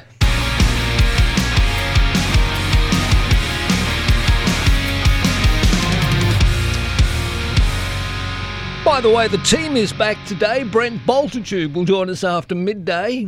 Talking sport. Yep, the boys are back. No doubt they'll have a lot to say about whether or not we have a racism problem as far as spectators are concerned at the Sydney Cricket Ground. Uh, so if you want to have your say on that, by all means give me a call here, 13 12 69. But you can call Talking Sport to talk about the cricket and other issues sports wise, the Sabo. Uh, so it'll be good to have the guys back. Graham Gilbert also back tonight as well. I think he's on air after uh, 7 o'clock tonight here on the Super Radio Network. As most of us get back, Lawsy will be back after the Australia Day long weekend. Australia's only contemporary news talk radio program. All the news and your views. Marcus Paul in the morning. All right, this one from Thomas. G'day, Marcus. Welcome back to the airwaves. I hope you had a really great holiday. I did, thank you, Thomas. Uh, Thomas says, why are workers in aged care and child minding centres singled out to be forced to have the COVID vaccine? Children could contract the virus anywhere. Uh, well, that's a yeah, it's a good point. Although you have to remember we need to protect the most vulnerable, that is, children, elderly people. So I don't have an issue with that. But anyway, uh, we're also planning never to allow those living in aged care homes to have visitors because if not, then vaccinating the staff makes no difference whatsoever. Even vaccinated people will still be able to contract and spread the virus. I think everyone should have a choice of what they put into their bodies no matter what they do. We should be able to choose how we keep ourselves and our families safe. Uh, look, I don't agree with that. I really don't. And you're, you're saying that so far the government's done an extremely bad job? No, I disagree with you on that as well. I think so far the Australian government, or to be more precise, the state governments, have done a bloody good job here in Australia. I mean, we could be so worse off. Look what's happening. The thing's out of control in places like the United Kingdom and the United States of America. We're doing a heck of a lot better here in Australia than what they are overseas. I just think that's being a little unfair. Uh, and as for the vaccine, uh, yes, I'm I'm obviously not an anti-vaxxer, and I agree that you should be able to choose what you put in or out of your body. However, if you're going to work with children and work with aged care, you'll need to have the COVID 19 vaccine. It's not that hard, is it, really? 13 12 69, the telephone number if you'd like to have you say. Pam, good morning. Hello. Yes, Pam, how are you? I just want to apologise to you for ringing you up five times this morning, trying to get onto Channel 79 Tweed Heads. Right. So I'm apologising to you. You answered the phone. Wow. Uh, let's, hey, oi, Buffett out there, let's not put callers like this through. I mean, really, there's nothing in that for the listener. Uh, boys, come on. We do a little better than this. 13 12 69 is the telephone number. Now, I'm going to take a break. When I come back, I want to catch up with Candy Bingham. Candy is the Deputy Mayor of the Northern Beaches Council. Now, the Northern Beaches, as we know, has been on lockdown. So, how has the local community dealt with the lockdown? Of course, they've been allowed back out after yesterday. What has it done to the local economy? How will it be for, you know, those shop owners, retail or otherwise? And uh, is there a risk of another lockdown looming on the northern beaches? Let's hope not. Candy Bingham joining us in just a couple of moments to talk about the Northern Beaches cluster. Australia's only contemporary news talk radio program. All the news and your views. Marcus Paul in the morning.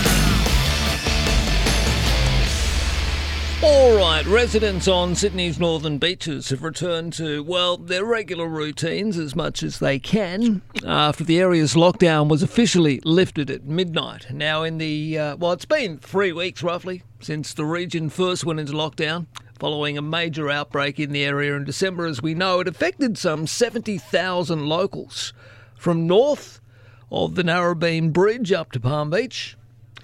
Uh, and look, they have breathed a bit of a, uh, a cautious sigh of relief since the stay at home orders were finally lifted.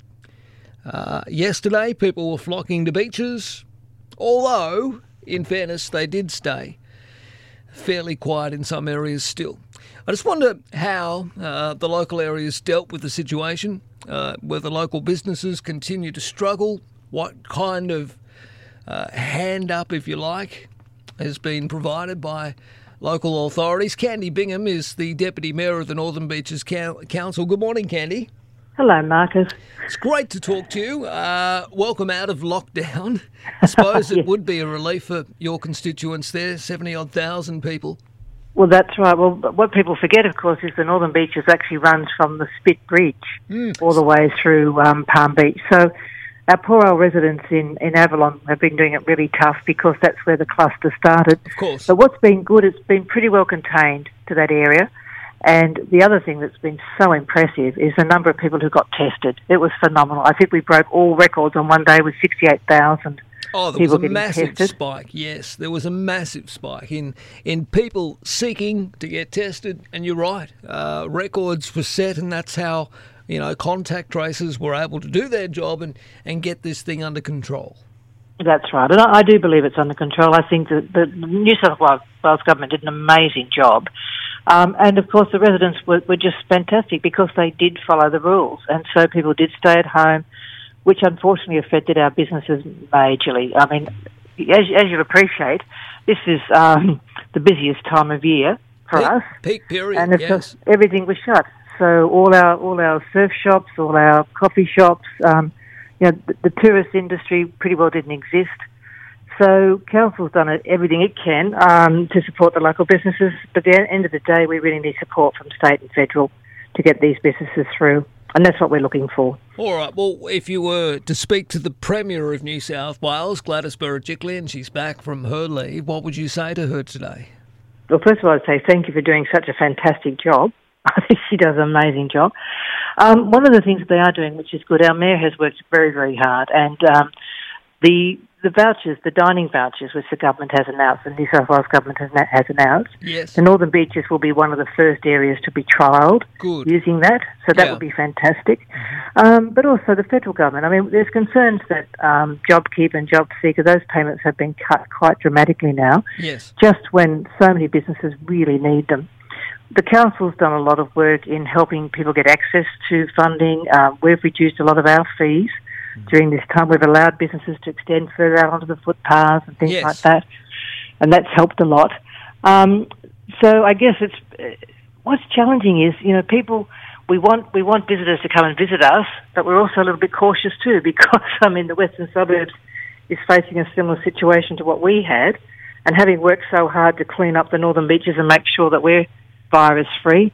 Um, we're a little bit nervous now about people coming to visit us, but we need them to because we need the support for our businesses. Well, that's the catch twenty two, isn't it? I mean, it'd It be is. great to see. Um, you know, on uh, the weather's fantastic right at this moment. Uh, you've had empty streets, but you need your eateries to fill up in a COVID-safe manner over the coming days and weeks and months, as we, you know, as we see out summer and autumn. And hopefully, You might remember too, Marcus, that we were chatting before Christmas about saving the Manly Ferry. That's right. And of course, we had our um, community campaign all ready to go, and then everybody got locked down, and Mm. the ferries were empty because nobody was coming. But of course, now it's perfectly safe to come to Manly because Manly wasn't affected in any way. No. Um, Avalon is 30 k's from us here in Manly, Mm-hmm. so we're ramping things up again. Um, we've got over 9,000 signatures on our petition for the New South Wales Parliament. Yep.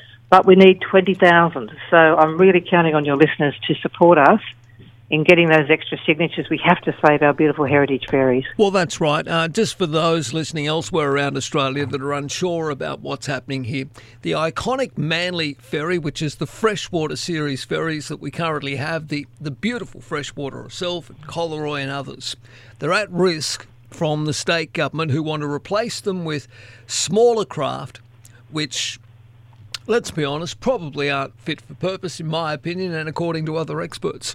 Uh, but right there. But the, the bigger issue, of course, here is that we don't want to lose more icons of Australia. We don't want to lose the heritage of these ferries. And you've been campaigning hard for the state government to hold on to how many of them? Well, we think we need all four. There are Okay. four at the moment, Yes. and the reason why you need four is because they run every 30 minutes, and you need you need at least three Yep. to maintain a 30-minute service. Right. And of course, in in the summer period, the fourth one when they're running every 20 minutes, and of course they have to be serviced. So you need that spare one to help mm. during the service.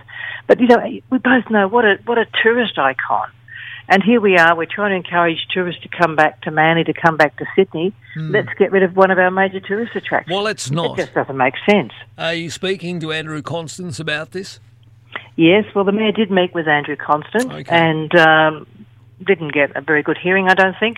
Right. So that's why it's really up to us as a community. If we can get 20,000 signatures, Marcus, on this New South Wales petition, then it has to be debated in Parliament. And see, there's been no debate, there's been no discussion. No. There isn't even a business plan. Yeah. It's just the minister who's made this, this decision. And uh, we can't get access to any reason why, you know, we can't get access to any information as to what his reasoning is other than saving a few dollars, um, with no consideration of what it's worth to the tourist industry. Well, yeah, and you and I have discussed before. I mean, how much are these iconic ferries worth to the tourism industry? Probably a hell of a lot more. All right, uh, so let's let's keep the pressure up. Where do people go, uh, just on the issue of the ferries, uh, if they want to sign this petition? Well, look, I think this, the simplest place is if you, hope, hopefully your listeners have got a pen. It's quite easy. Yeah. The website is good for Manly, one word. Yep. Goodformanly.com.au forward slash ferries. And that will take you a direct link to the petition. All right, goodformanly.com.au forward slash. Oh, good for Manly. Just repeat it again. I'm sorry. It's good for Manly, one word, dot com dot au forward slash ferries. Okay. Candy, it's always good to chat with you on the program. Let's catch up soon. Good luck to all the businesses on the northern beaches. Travel to Manly, be COVID safe in the manner that you do so. When you get there, follow the rules, use the QR codes on your phone or sign yourself in. Get back and support these local businesses on the northern beaches who've done it tough during lockdown. Great. Thanks so much, Marcus. My pleasure. See you. Bye bye. There she is, Candy Bingham, who is the Deputy Mayor of the Northern Beaches Council of Sydney.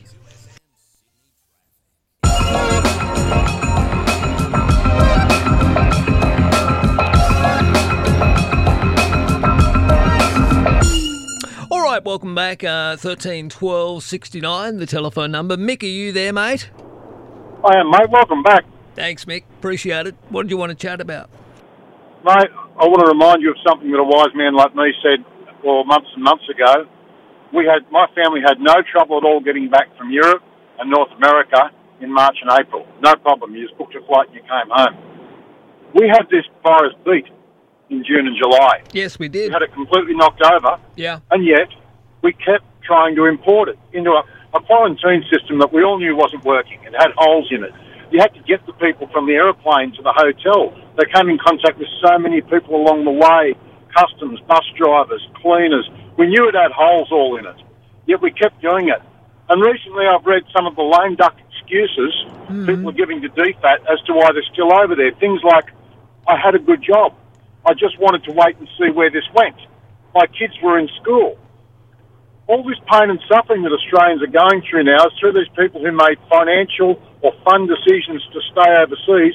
Why aren't we just leaving them there, Marcus? Really? Look what the country's going through. Well, that's a very good point. I don't know. All I know is that the taxpayers of this wonderful country of ours are about to spend a further $75 million on uh, uh, some sort of publicity campaign by the federal government telling us all what a wonderful job Scott Morrison has done on beating this pandemic. That's a story Mate, today. we, we have done a good job in many ways. People say to me, oh, it's, it's airborne. Covering your hands doesn't do this. Doing that doesn't do it. When you put it all together, all the precautions we're taking, the Q codes, the covering your face, the distancing, when you put it all together, we can see it worked. Because we cut, we cut it out in Australia. We had rid of it. Now, if people were genuinely stuck over there, we've got places we can put them, you know. We've got refugee camps. They were good enough for Syrian children and Iranian children, so why aren't they good enough for Australian citizens to go into for a month or two? Yeah, really good point. Good point, mate. All right, Mick. Thanks. Hey, Marcus, great to have you back. Thank you. Don't And forget Scruff. Scruff. No, he's out there somewhere. Thanks, buddy. All the best. Talk soon. Good on you. Bye bye. Shirley, good morning. Hello. Yes, Shirley, how are you? Um, not real good with all the news that comes across, but I listen in every night to whoever's on. Okay, Shirley, yes. Um, in my day, Uh, every Saturday, the fire brigade hosed down our footpaths and gutters. Yeah. And if there was a riot, the fire brigade hosed all the people. Well, that's when you say and when, hang on, when never you say came back again.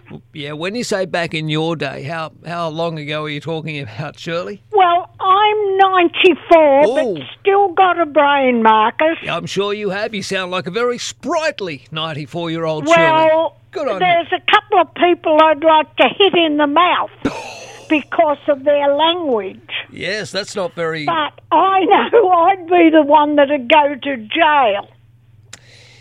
Yes. So, so who are you upset about mostly, Shirley?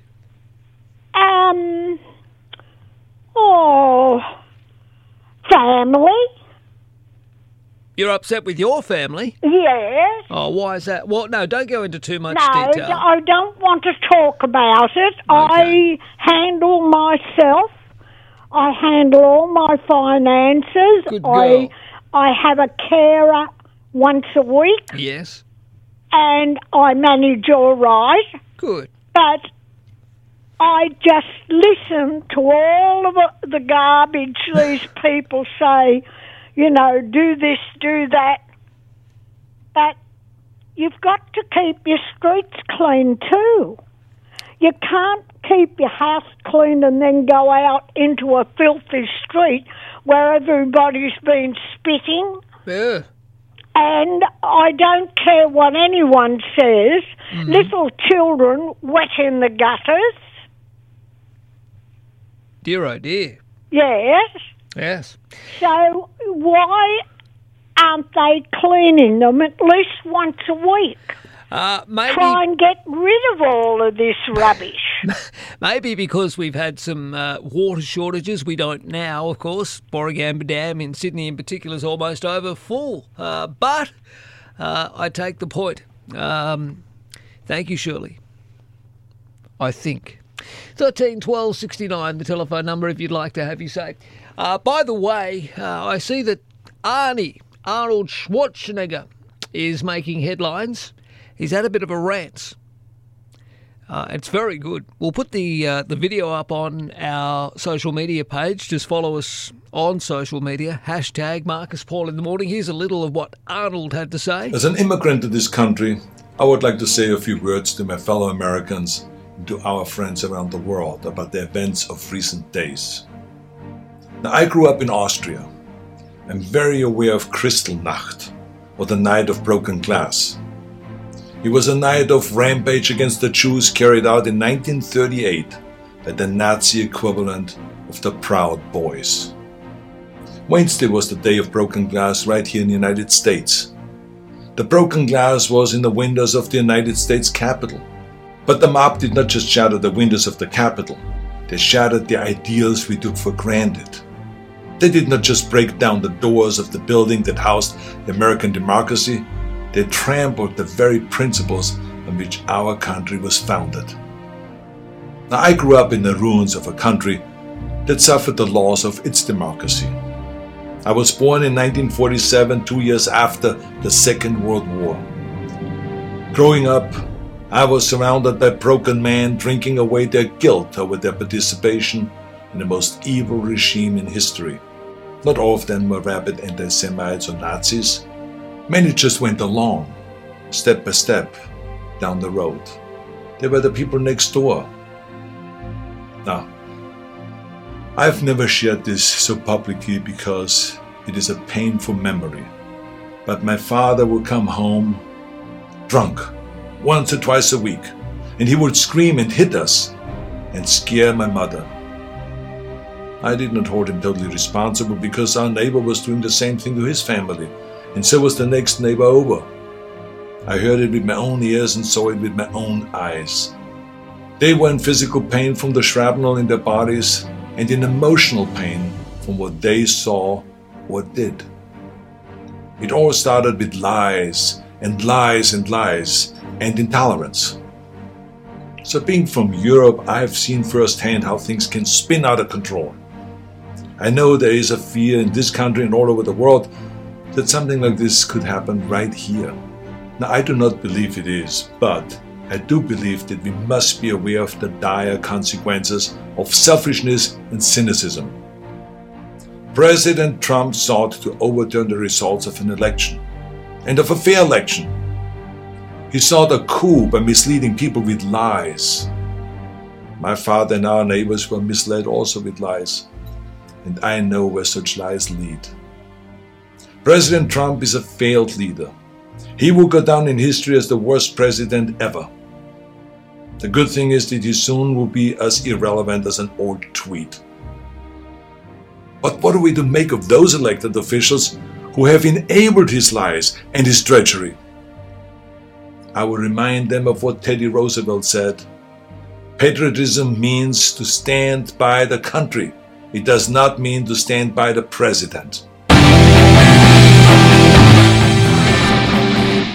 Yeah, well, there you go. Um, it's making uh, international headlines today. Wow, uh, very passionate. I don't think I agree with a lot of it, with all with all of it, but um, parts of it I do. what did you make of it? Have you seen the video? It goes on and on and on. That's just a shortened version of it. Arnold, he sounds the same as he does in all of his movies, doesn't he? By the way, uh, just some detail on this story that I mentioned to a caller a few moments ago about the, the federal government going on a, a bit of an advertising blitz. The Morrison government has unleashed a $75 million advertising blitz paid for by the taxpayer. The Australian writes that the messaging splurge will spruik federal programs for vaccines, tax cuts, skills training, wage subsidies, mental health, domestic violence, infrastructure, and safe travel. A $23.9 million public information blockbuster for COVID 19 vaccines will run ahead of the immunisation rollout, which is expected to begin in March.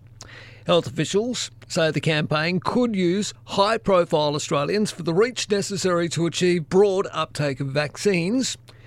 Five former Prime Ministers, including John Howard and Julia Gillard, have vowed to get vaccinated in public as soon as the vaccine is available. The Prime Minister, Scott Morrison, the opposition leader, Anthony Albanese, have both said that they would happily be vaccinated in public. Well, what do you make of it? Are you happy with that sort of money being spent to promote, if you like, a COVID recovery? Are you happy that we're paying for it, us taxpayers? Well, who else will pay for it, I guess? One Nation, um, some parts of the federal opposition are calling it another marketing and promotional stunt by Scott Morrison, but I mean, I don't know. I mean, we do need to know information. Absolutely, we do. Uh, and the government needs to get it out there. They need to tell people what they need to do. And I suppose they need to let them know if there are training facilities available to upskill and what tax cuts will be available for you, if any. Uh, domestic violence support, safe travel arrangements. I guess most people might walk at taxpayer funds being spent to spruik the vaccine. What do you make of it? 75 million bucks worth. That's the taxpayer funded summer advertising blitz coming to a television screen or radio near you soon. From Sydney to the Sunshine Coast. Get up. You're listening to Marcus Paul. Call Marcus now, 13 12 69. All right, um, an email here, MP in the morning at 2SM, supernetwork.com. It's from Paul regarding the Northern Beaches. G'day, Marcus. Well, if the Deputy Mayor wants people to go and enjoy the Northern Beaches, why do they make uh, parking so expensive? It needs to be more reasonable. I'd go more often if it wasn't $10 an hour to park. Well, that's true, isn't it? Very, very expensive in some areas of Sydney to park. And that's hardly inviting uh, tourists or out of towners or even local residents. If you want to have your say, 13 12 69 is the telephone number. Uh, now, spare a thought for grape growers facing millions of dollars in losses because of a labour shortage crisis sparked by fear among seasonal workers. Why is this an issue? Well, the grape pickers are worried that they could get stuck on the wrong side of the border. The wrong side of the New South Wales Victorian border, that is. A snap decision by the Victorian government to shut its border to New South Wales caused pickers to flee back to Victoria before the 11.59pm deadline on January the 1st.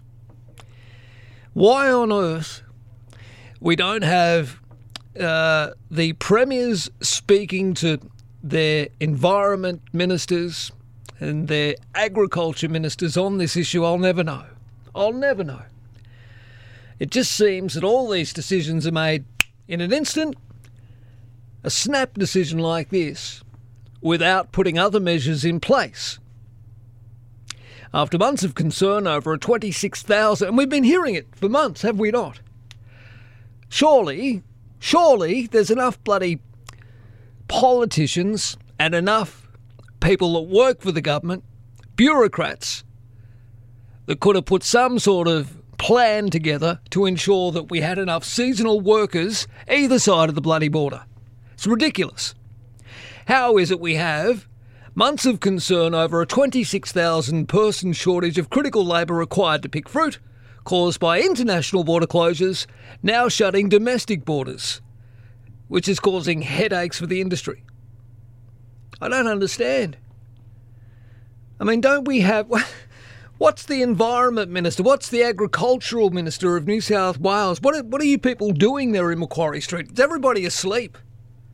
For God's sake. I mean, Menindee table grape grower Stephen House lost all his workers overnight in the middle of his annual harvest.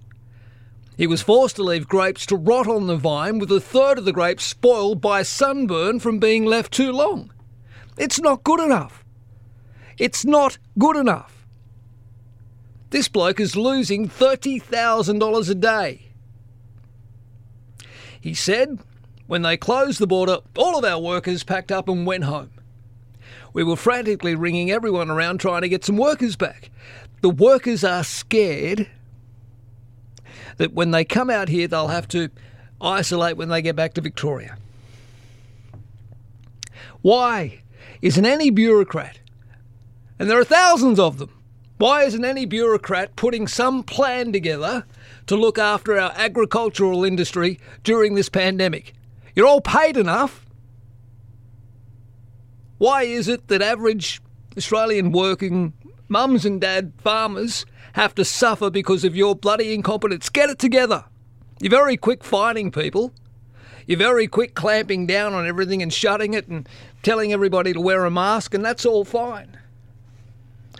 How are you supporting local businesses in the agricultural sector down there on the border? By the sounds of it, you're doing sweet FA. You there, Brad? Yeah, Marcus, how you going? All right, Brad, what's on your mind? I just thought I'd give you an answer to your question in regards to the bureaucrats and politicians.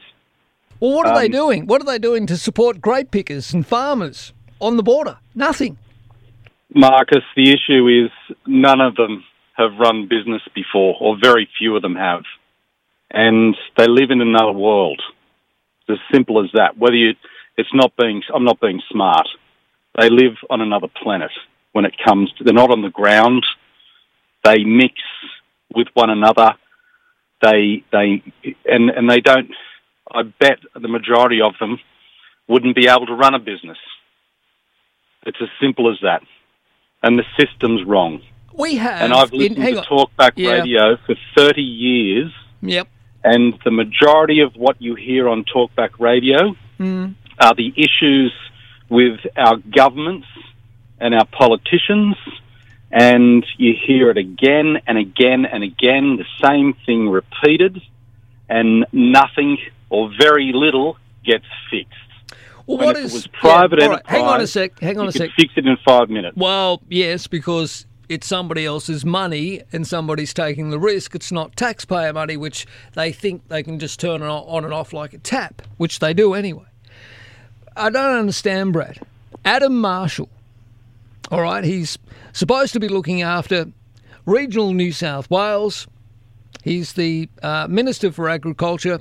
As we know, agricultural land is in regional New South Wales.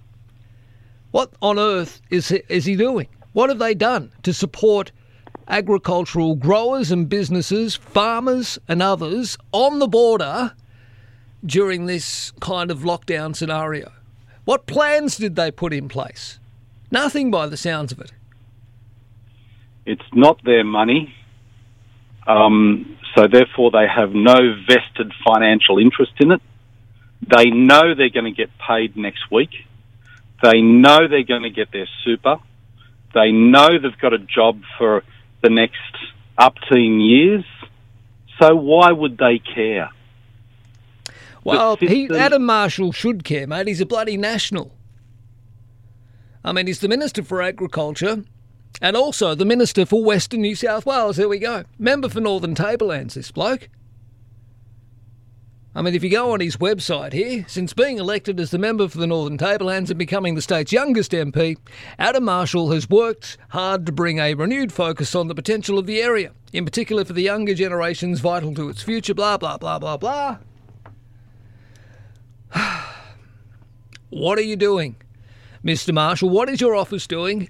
What are the highly paid bureaucrats doing to support grape growers and other industries affected by border closures this time round. It's not as if it's the first time. It's not the first lockdown we've had.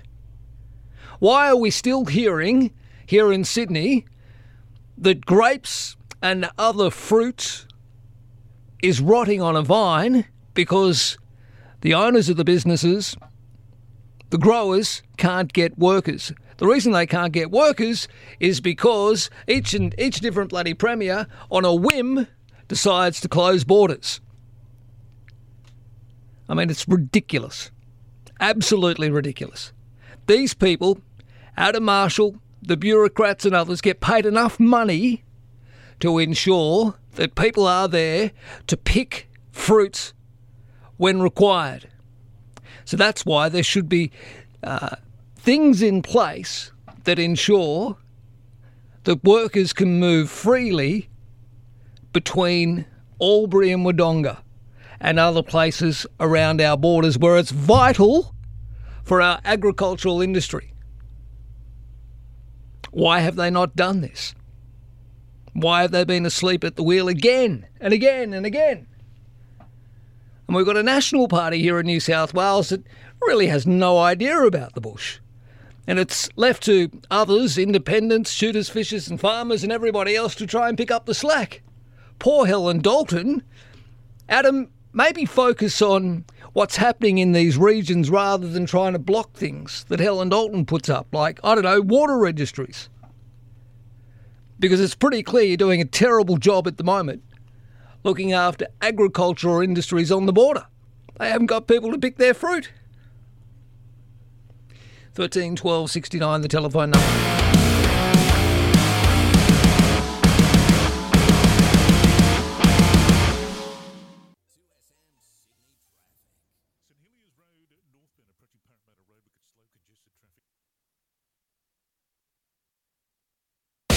Australia's only contemporary news talk radio program.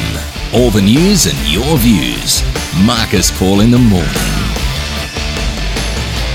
All right, welcome back. 13 12 69. Uh, for my Sydney listeners, we had a little issue with our weather there, um, but it'll be hot. Okay, 28 degrees for the city, mostly fine and sunny, and a top of 31 degrees out west for Sydney today. All righty.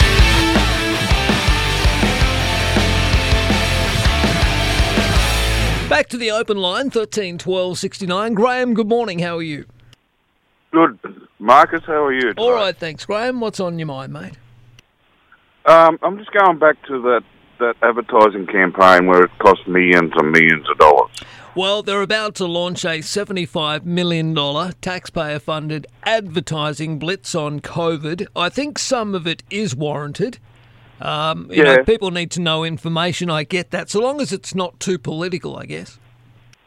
Well, the thing that gets me is, okay, I've never built a house, but if you build a house, it probably costs you a couple of hundred thousand dollars. At least more. Yeah.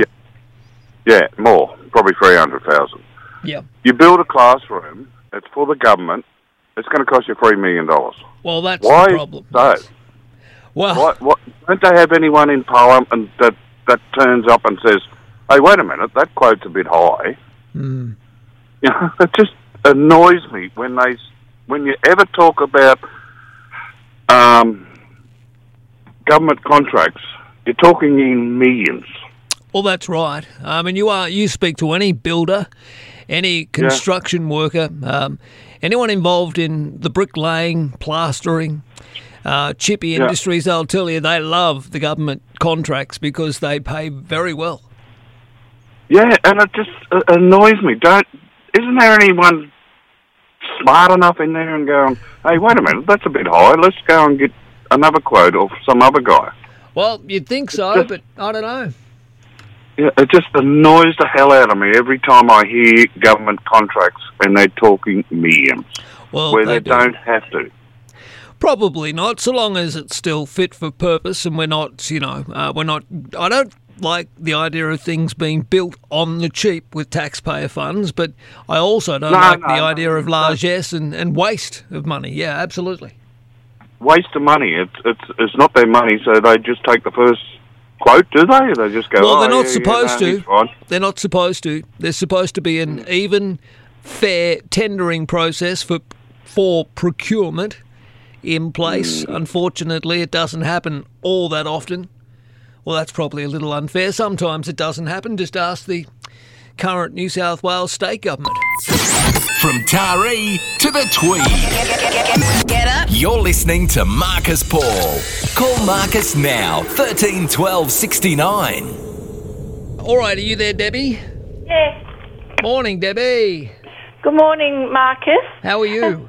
Yeah. Um, look, Marcus, I'd just like to um, comment on um, a, a, an email you had about an hour ago um, criticising um, Brent Bultitude about his uh, right wing views. No, there was no email criticising Brent. Um, I think it was somebody else, Dean. Oh, it was somebody. Yep, yep. Yeah, sorry. Um, anyway, anyway, um, look, it's always the left wing people that want to shout, um, you know, the free thinkers down. I mean, you, you just got to think of the ABC. I mean, you've got, you know, a huge um, uh, organisation, government funded organisation there that does nothing but spruik left wing ideologies, and no, you don't hear anybody criticising them. Well, uh, well, that's not true, Debbie. There's Yeah, plenty well, of very few.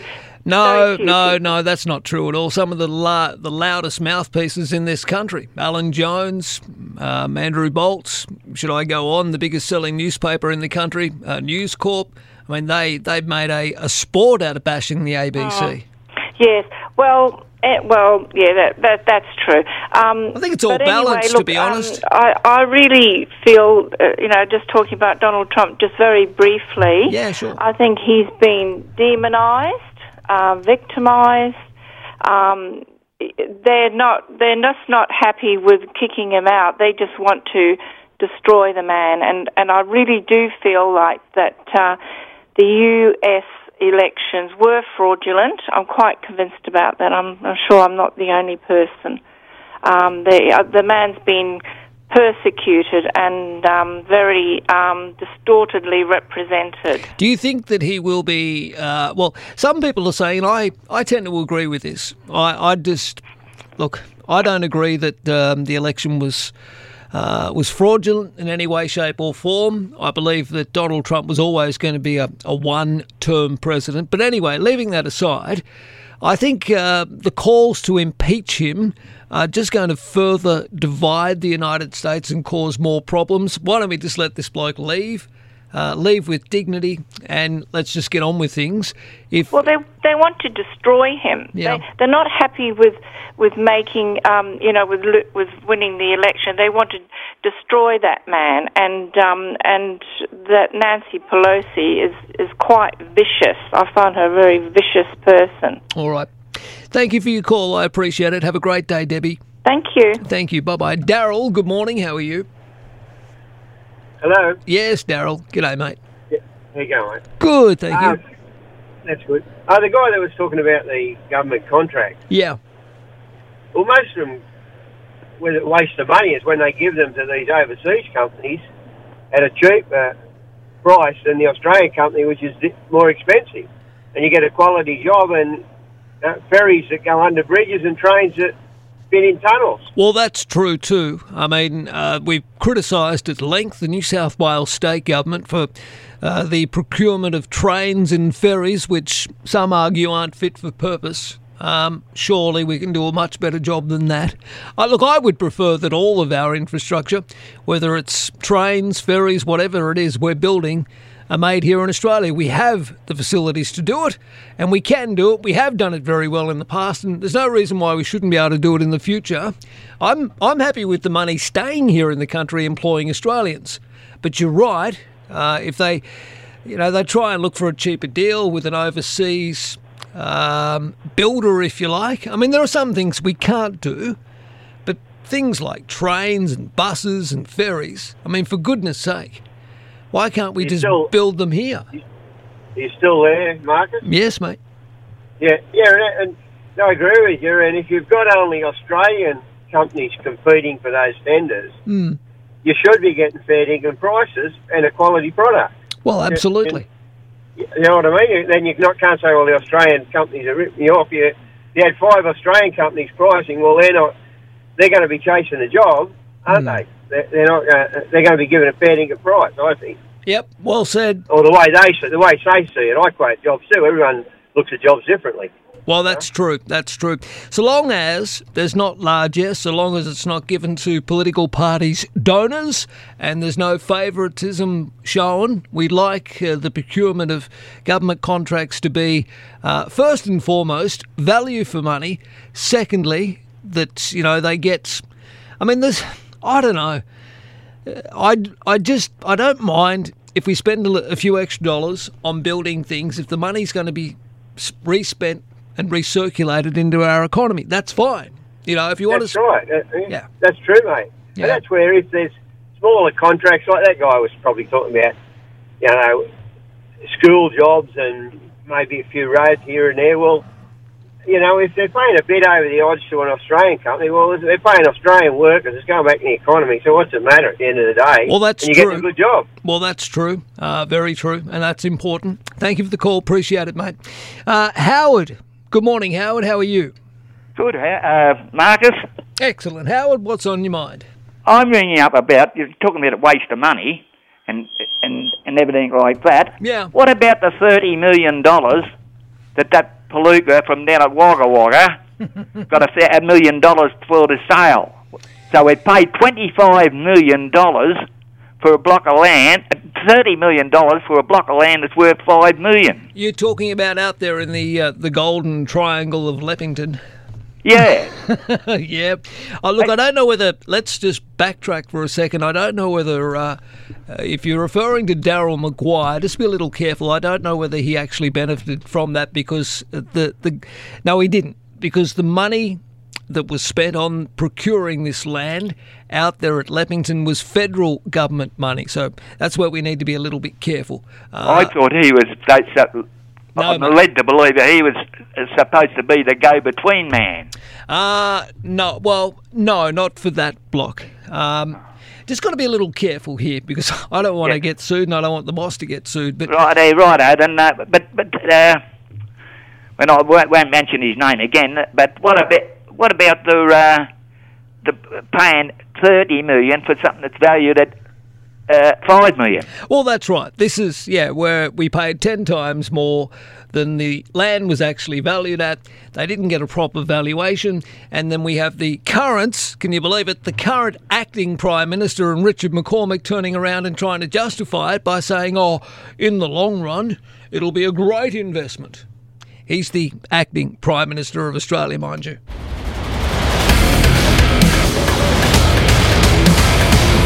Paul, good morning. Are you there?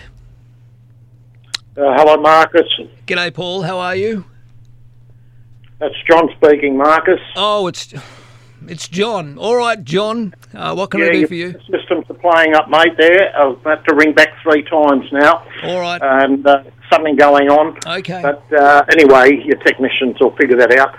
Uh, look, I just rang about uh, the, uh, the dire straits that some of the farmers are in with their fruit picking situation and millions of dollars worth of good fruit, just, uh, you know, going into the ground. Yeah. I think there'd be an opportunity there for the government to step in and uh, think about allowing some prisoners in uh, correction centres or prisons uh, that are in for minor offences, non-violent offence, offenders, to go to some of these fruit picking places and um, get a, re- a slight reduction on their sentence for helping the farmers out, and also get a small amount of um, money paid into their, no, I don't know, I suppose they have some sort of bank account thing, uh, the prisoners, where they have to buy toasters and sandwich makers, things like Yeah, that, and yep. uh, and and and um,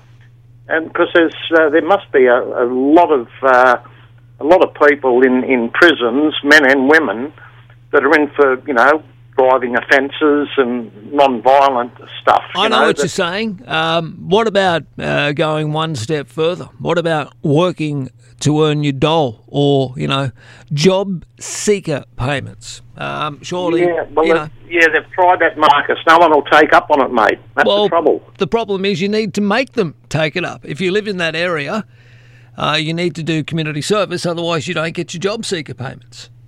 Yeah, yeah, I go along with that.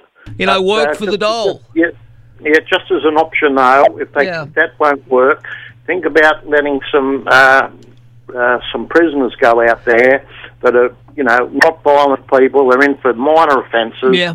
and No, well said. And, th- and that, that they would love to get out of the uh, out of the prison and. Um, Earn a few, earn a few bob and some time off their uh, off their sentence. Well, that's right. I mean, I know where I'd rather be, rather than locked away in a you know a cell um, for whatever many hours per day, uh, out in the fresh air in the sunshine picking fruit. Yeah, it's look, it's probably quite hard work. It'd be thirsty work, but you'd be looked after.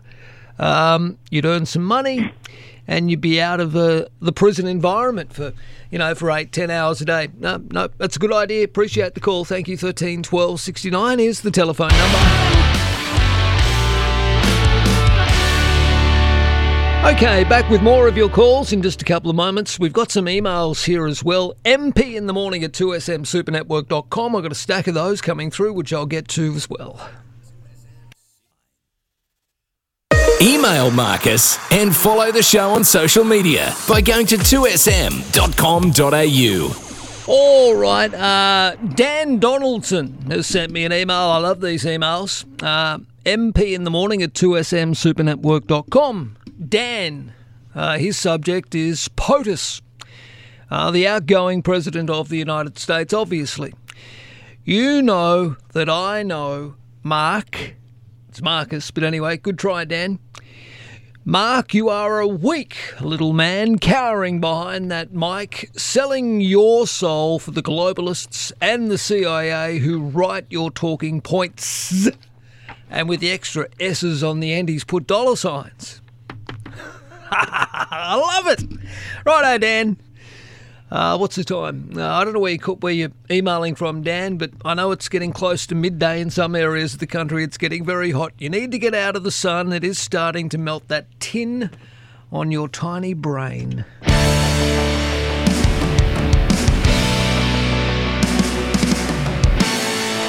All right, Annie from Villawood's a little nicer. G'day, Marcus. Talkback Radio's been extremely interesting lately on 2SM with presenters filling in for others on a break. Dean Mackin stands out for me because I've learnt so much in the three weeks that he's been on air and the listeners he attracts, like yourself and Brent. I've tried not to miss his show. The media only tells us what they want us to know, whether it's true or not, so this forum is where many of us go to hear the truth and all points of view. I love your show and know that my point of view won't be dismissed whether you agree with it or not. So great to have you back. Have a beautiful day. Thank you, Annie from Villawood. Uh, by the way, Brent is back. Uh, Brent you back this afternoon after midday. Uh, and Dean, well, I think Dean's back on the weekend. All right. Thank you very much for those emails. I've got a couple more that I'll get to in just a few moments as well for you. You're listening to Marcus Paul. Call Marcus now, 13 12 69. All right, are you there, Mick? No, Mick's gone and got engaged. I didn't even get an invite, did you? Marie, good morning. Good morning. I trust you enjoyed your break. Oh, I did. It's Marie from the Shire. I did thank you, Marie. Um, sadly, I couldn't get up to see Dad, but I'm hoping that the borders again will open without me needing to go into quarantine and I'll be able to get up there as soon as I can, Marie. Well, your voice is in fine form, and hello to all the listeners. My comment rather quickly. Yeah. Whether we like it or not, America have always been our colleagues. Donald Trump is no longer the prime minister, the president. However, with the oncoming prime minister, uh, president that's there now, if he was worth his salt, he wouldn't be sniping at Donald Trump. He'd be getting on with bringing America together again. They're in big trouble. What do you think? Yeah, uh, I agree. Uh, I look. I just want to see a peaceful transfer of power. It has to happen. I don't think that Donald Trump needs to be impeached. I worry that all that will do is further divide a nation that's already in- a tinderbox, if you like. We saw what happened last week, Marie. We don't want to see any repeats of any of this. Marcus, before you go, I Yeah. think the president that they have there at the moment, he'll be pushed off the seat sooner than you can say, I don't know what, before the assistant lady behind him there, she can't wait. She's biting at the bit to get there. And I think we've got to forget the past and get on with building America back. They are our allies and we don't need any enemies. And we've seen the law of the jungle that took place not just last time, the time before. And there was a bit of a copy of it here where they were smashing statues and flags. Yeah, we don't want any of that rubbish. No, we don't. And thank you for your time, Marcus. Have a great day. Thank you, Marie. Always great to hear from Marie. Now, on the text 0458 24, uh, 049 209. Uh, I've got a couple coming through. Uh, here we go. Can you try and get Adam Marshall on the radio, please, from Dave the Grape Grower? Oh, we'll, we'll try. We'll see if we can speak to the uh, the minister in charge of agriculture and see what they're doing. I mean, look, in fairness, Adam Marshall can't do a lot about the border closing on the Victorian side of things. So uh, it is a bit hard to do anything in New South Wales when Victoria don't consult on the closures either. And that comes to my other couple of texts that have come through. Marcus, the real issue here is that federalism is broken. The bloody states aren't talking to each other. There's no consultation going on between, well, we know. We can have a look at Annastacia Palaszczuk and Gladys Berejiklian for a start. The women don't get on. They don't talk to each other. The problem is COVID 19 has become a political pu- football being kicked around by everybody from the Prime Minister down. And that's a shame because the people who end up losing the most out of it are you and me and ordinary Australian taxpayers. Alrighty, 13 12 69, the telephone number. Chris, good morning. How are you? Good morning. Hello, Chris. Hi, look, I just wanted to. Um, my husband did his master's in American elections, and I think one of the things that we as Australians and even some Americans don't understand is there's two votes in an American election. There's a popularity vote, and then there's the college vote. That's right, yep. So with the popularity vote, yes, um, in the last election, Hillary Clinton won that, but didn't win the college vote, and it's the same this time. Trump won the popularity, Yeah. but he didn't win the college. And it's really strange that they still have the college vote over there because it just means that only 500 and I think it's 37 now, Yeah. they're the people who elect the president. Well, that's right. Uh, that's their system. Uh, a little like ours. I don't like our uh, preferential system of voting here in Australia. No, it means we get people who get some, in some cases, next to no primary votes. Um, you know, getting across the line in some uh, electorates, which I don't think is right. But look, uh, it's the system that's in place. Uh, are you a pro or anti-Trump uh, person, Chris? Well, we were in America just after Trump um, was Elected. called, elected, Yeah. and we visit America quite often, and it was the first time that we saw so many jobs wanted. You know, people wanted for jobs, and so in the beginning, Yeah. he was very much for the people. And that happens, doesn't it? Um, It does. You know, And and, now- with the new and- president, Obama was the same. There was a lot of excitement. He was the first African American uh, to be made president, and I, I guess can, even look using our own example. I mean, even when I guess Kevin Rudd to an extent, but certainly Gil, Julia Gillard, there was a, yeah. a sense of optimism. It was someone new. It was something different, if you like, and you know there is optimism that that comes with a newly elected leader of a country. True. Uh, but then, as always, sometimes the honeymoon is over. Exactly, and that's what's happened over I in think- America, and, so. and that's what's happened here. Politicians today are not like the old politicians; they're more in it for themselves. Someone said the other day, and I'm not sure where I heard it. Yeah, but it's not about our values anymore. Hmm. It's about the value. Everything's about Oh, money that's today. a that's a really good quote. It's not about values anymore. It's about the value of it. Yeah, well That's said. right. That's All right. right. Great to Thank talk to you. you, Chris. Thank you. Okay, thank you. Bye. Really good call. Appreciate it. 13 12 69 is the number. Quick break and we're back to talk to you next. Marcus Paul in the morning in for the John Laws Morning Show. By the way, on email, Harry says, regarding contracts, talking about the cost of contracts, listeners should look, look up Gladys Berejiklian's track record. She was treasurer under Mike Baird until now. Nearly, if not all, of the contracts that she oversaw have all blown out in costs. Many to the tune of millions and some to the tune of one or two billion. If she was working in private enterprise, she would have had her employment terminated years ago. Come up the dial and give us a trial. Marcus Paul in the morning. All right, just a couple of uh, notes that have come through on the text 0458 049 209. And thank you for these. Your caller, who claims Trump got the most popular votes but not electoral college votes, was wrong.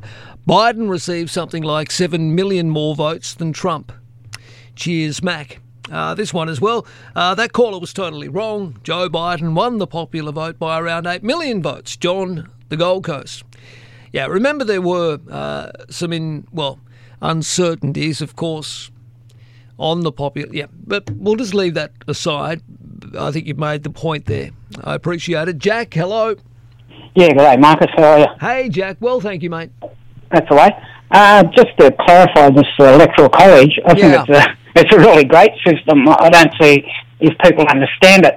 If if you went off the popular vote, yep, that would mean that New York, um, California, and Florida would work out who's in charge for forever.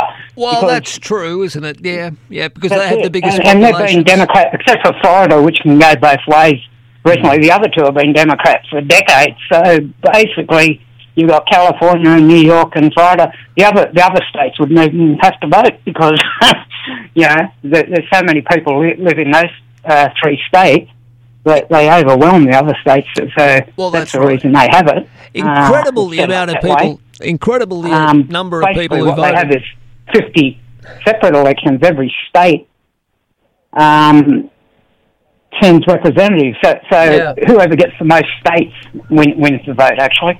Yeah, look, it's That's how it incredible the amount of ma- amount of people who do who did vote in this uh, recent election. Uh, I mean, the numbers are staggering when you consider Yeah, how many you- people they, we have. in just don't add up. They don't add up. If um, what what happened is you've got um, Barack Obama. You're supposed to believe that when he first got elected, um, he got I don't know what it was, 65 million votes or something. The next time he got in, he got 62, so he went down three million votes, but he still won a second election. I don't know, mate. this Uh, time round, Trump got 10 million more votes yeah. and apparently lost to Biden, who got 20 million more votes than Obama got the first time he was elected. It's something just doesn't add up. Well, anyway. you're probably right, and then there are others who say, "Yeah, but you know, you got to remember more people voted in this election than did previously, so that could be why there's a discrepancy there." But I appreciate the call. Thank you, mate. Luke, good morning. How are you? Hey, how you going, Marcus? All right, thank you, mate. I'm really excited um, to, to hear you on there questioning Scott Morrison and um, his his um, spin doctorism that I call it. Seventy-five million dollars, and he gets a big big boost that he's looking after us all for COVID. Um, Well, I'm some very, people- very worried yeah. about what is, some of the people are saying about um, Donald Trump. Hang on, and, uh, slow down, slow down, Luke. Oh, there, mate. Let's go. Um, Hang on. Bloody hell. He's like a lawnmower, just takes off. Hang on, Luke. Let's address the Morrison issue first. I suspect that this will be the precursor to the Prime Minister calling an early election. That's what I think. I think the 75 million bucks will be spent telling us how wonderful the government has um, dealt with COVID 19. Then later on, he'll just pull a Swifty and we'll be heading to the polls. That's what I believe. I could be wrong. Anthony Albanese joined me on my program this morning and said he believes that is the case. I'd say pretty on the ball there. Um, right. What What's really important, I think, is um, a lot of the MPs, Labor and Liberal, seem to be gambling with money with real estate, such as the um, Angus Taylor made a lot of money by gambling over water rights Um, $80 million was the final price there. Um, he's very connected with a business consultancy Well, he shouldn't be McKinsey. connected. With, he shouldn't be connected with any bloody businesses. That's the problem with our system, Luke. Thanks for the call, but he should not be connected to any businesses. I mean, he's an elected politician. He should be focusing uh, on his electorate. I mean, I've never seen the bloke, and I'm originally from his electorate. He should be focused on his electorate, getting things done for the people out in his area, rather than, you know, allegedly being a part of some water corporation that's making millions out of, well, probably more than that now, out of water. It's crazy. Really is. Adam, good morning. How are you? Morning, Marcus. Happy New Year. Thank you, Great mate. way to start off with you. Thank you. Well, I'll tell you something else. On the 3rd of January was my 20th birthday, and I was watching the TV, watching the presser for the NSW um, COVID, Yes. and guess who I saw on there? Who? John Barilaro. I He saw John Barilaro the other day, actually. Um, I was over in the MLC Centre. I gave him a nod. How you going, bruz? No, I didn't say bruz. I said, how you going, John? Said hello, and he nodded back. He was, yeah. Anyway, But it was a strange birthday present. I thought, hmm, I guess I could get used to this. So we had him for a week, and, and Gladys was back, and everything's normal. But yeah, it was nice to see John step up. I could tell he was anxious. He was like, oh my God, I really get to do this now. And he did it for a week. all right, mate. Thank you. Uh, yes, I did. I bumped into the Deputy Premier uh, last week, and after some comments that I made and Jordan made about him uh, last year, I thought he might have thumped me one. Look, New South Wales has recorded three new locally acquired cases of COVID 19 in the 24 hours to 8 o'clock last night. Of the three locally acquired cases, um, all uh, linked, excuse me, to the Berala cluster and are close contacts of a previously reported case. There are now 26 cases associated with this cluster in southwest Sydney at Berala.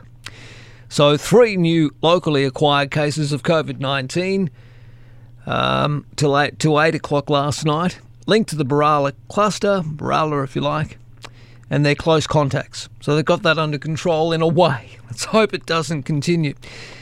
Now, a case was notified overnight in a person who presented to Mount Druitt Emergency Department late on Saturday night on the 9th of January with COVID 19 symptoms.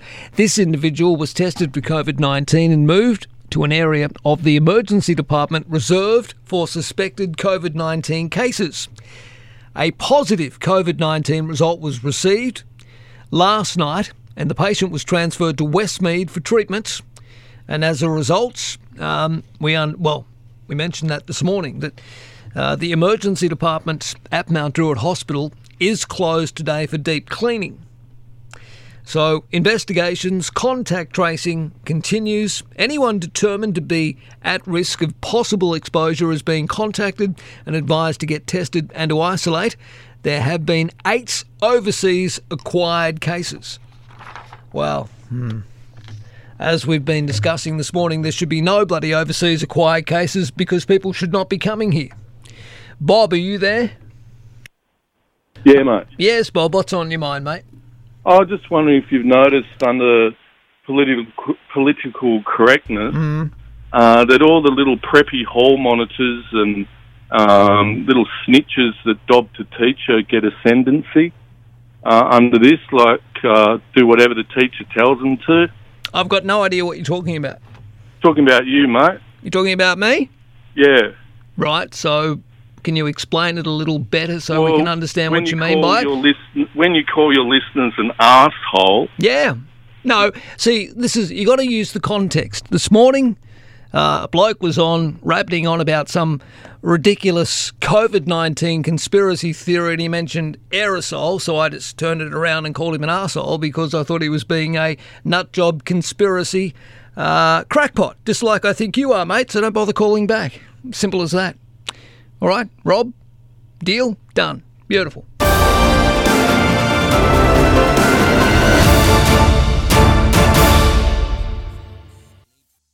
Australia's only contemporary news talk radio program. All the news and your views. Marcus Paul in the morning. Okay, you there, David? Yeah, good morning. How you going? All right, thanks, Dave. What's on your mind, mate? Mate, um, just want to talk a little bit about COVID 19. Yes. Um, what the story is, is um, my partner's son and his daughter um, come up from Melbourne um, just just after Christmas and that, and uh, they turn around and um, they come up to northern New South Wales. Yes. Um, they couldn't fly to Tamworth. Um, they found a day before they had to fly to Brisbane. So we went to Coolangatta and picked them up and brought them back. Anyway, um, the other week there, they were closing the Victorian border, so they told all people from Victoria and the New South Wales that they've got to get back over the Queensland border or Victorian border before they close. Yeah. So what they've done is they went over the Queensland border because we live only about an hour and a half from the border in Inverell, and um, so anyway, they went over the Queensland border um, before the midnight and everything like that. Um, they went to the Gold Coast. They flew out last Thursday, or Friday, I think it was, Right. to Melbourne, and when they they were checking the hot like, hotline all the time make sure everything's right, they've been talking to the um, the appropriate health line. They got to Melbourne, and they're only a young couple, Right. and they they were forced into quarantine um, Oh, dear. for, for for two weeks. Sure. Um, and the the problem is, is they followed all the all the um, steps, correct steps, and everything like that. And then the goalposts were moved. Yeah, well, well, they went to the, yep, the goalpost moved. Hmm. They're in lockdown at the moment, the poor little buggers. They've, um, um, the apprentices are down in Melbourne, um, and they've, they can't work for two weeks. They're in quarantine. Um, and it's just um, disgusting because they've moved the goalpost. And when they went in there, there's people off that flight were at Byron Bay in Sydney hotspot, what I do believe Yeah. um, and they actually let them go. But um, these young young couple are, are um, facing consequences that, that that they shouldn't be. No, and I agree. Uh, see, that's the problem with this, and I'm I'm sick to death of uh, the the different closures that are being made by different state premiers. I mean, uh, an earlier emailer was right. Federalism in this instance has well and truly failed. Uh, we've got different premiers making their own arrangements, which, uh, in my mind, aren't taking into account people's movements uh, and the understanding of what people may or may not have had in play. Look, some people will disagree. Some will say, oh, Marcus, they needed to shut everything down because of COVID over Christmas and we needed to ensure. But you could see it coming a mile away. You could see it coming a mile away. As soon as the northern beaches in Sydney were closed down, it gave a green light to other jurisdictions, the ACT, Western Australia, Queensland, Victoria, to shut New South Wales out. Even when there was just a couple of cases. And okay, it's at first it started with the you know if you're from the northern beaches, you can't come here. And then it went to well, if you're from Greater Sydney, you can't come here. And then of course it just goes on and on. When's it all going to end? John, good morning. How are you? Uh, good, thanks. Excellent. I'm from the Tablelands, and you were talking about Adam Marshall. Yeah. Um, I, I'm probably pretty well conservative voter, but I wouldn't vote for him. Years ago, they tried to uh, ban greyhound racing in New South Wales. True. And I was most upset that he didn't cross the floor. And uh, I'd say my thoughts were right because they end up backflipping. Yeah. Uh, and, and I don't think they think for themselves. And um, That was a brain fart and a half, wasn't it? Uh, I mean, why on earth Mike Baird? I mean, that was, sorry, but between council amalgamations and the greyhound industry closure, that was the death of his political career. Yes, yeah, and but but say even with the the Menindee thing and the grapes, like there's Hmm. there's no like you've got these massive bureaucracies in the states and federal, Yep. and they don't seem to work. And I was going to lead to Donald Trump. I I'm a bit of a Trump supporter, and I think he's probably a bit different. Hmm. But I, I think what he did was upset the the you know the apple cart with all these bureaucracies, and I think they're very fearful, and I think their response um, says he does a, did a, a good job in some areas, and I hopefully I don't think he'll come back, but hopefully Nikki Haley or someone from the right Hmm. uh, will will you know follow his lead because um, yeah. So I I I think he's finished, but yeah, I, I think he did a decent job. Well, He I think the be- Nationals really need to get their act together, and that should start with getting rid of John Barilaro. You know, a fish rots at the head. Thank you, mate. Appreciate it. Email Marcus and follow the show on social media by going to 2sm.com.au. Ah, here we go. I might finish on an email like this today. Hey, dude, dude. You know you're in trouble when someone sends an email and calls you dude. Apparently, it's Fred from Mayfield. G'day, Fred. How are you up there in Mayfield? You good? All right? Okay. Dude, you are just a piss weak announcer. Firstly, you believe yourself to be popular if you look online where you don't control the narrative. You seem to be immensely unpopular. Okay, Fred. You're immensely disproportionate ego to, to your actual ability aside, you prove also to be piss weak. You seek to appear to be a shock jock, whatever that is. I don't know. What's a shock jock, Fred? Uh, but you cower when there is a conflict on air. You cut that guy off when it was obvious he was going to give you a hiding. No, he wasn't. I just explained to him why I called a guy a, a name earlier this morning. I was having a bit of fun. Just like I would love to have a bit of fun with you, Fred. Call me a coward. You're the one that's writing emails on fake email addresses. You if you can't debate the caller, you just give up. Piss weak, Fred from Mayfield. Well, Fred, how about tomorrow when I come back uh, from nine o'clock? Considering you'll, I think you'll be taking the program on two HD. If you're listening in tomorrow, Fred, here's my challenge to you, Fred from Mayfield, because I can't reply to your email because it's a fake account. How about you give me a call? You and I'll have a debate. Now, you're obviously another crackpot conspiracy theorist who's got all excited and frothy at the mouth over the last couple of weeks. That's great. But I don't run my show the way you want me to, Fred. I run it the way I want to. And you know what, Fred? Who's the bigger idiot? You or me? Well, I'd say you because you're listening. What are you listening for? You're not happy, Fred, bye. Just go. You don't have to. No one's forcing you to, mate. Alrighty, that's it for us today. Thank you for all your phone calls, emails, and SMSs. Have a wonderful day. Look after yourself. We'll catch you tomorrow. Bye.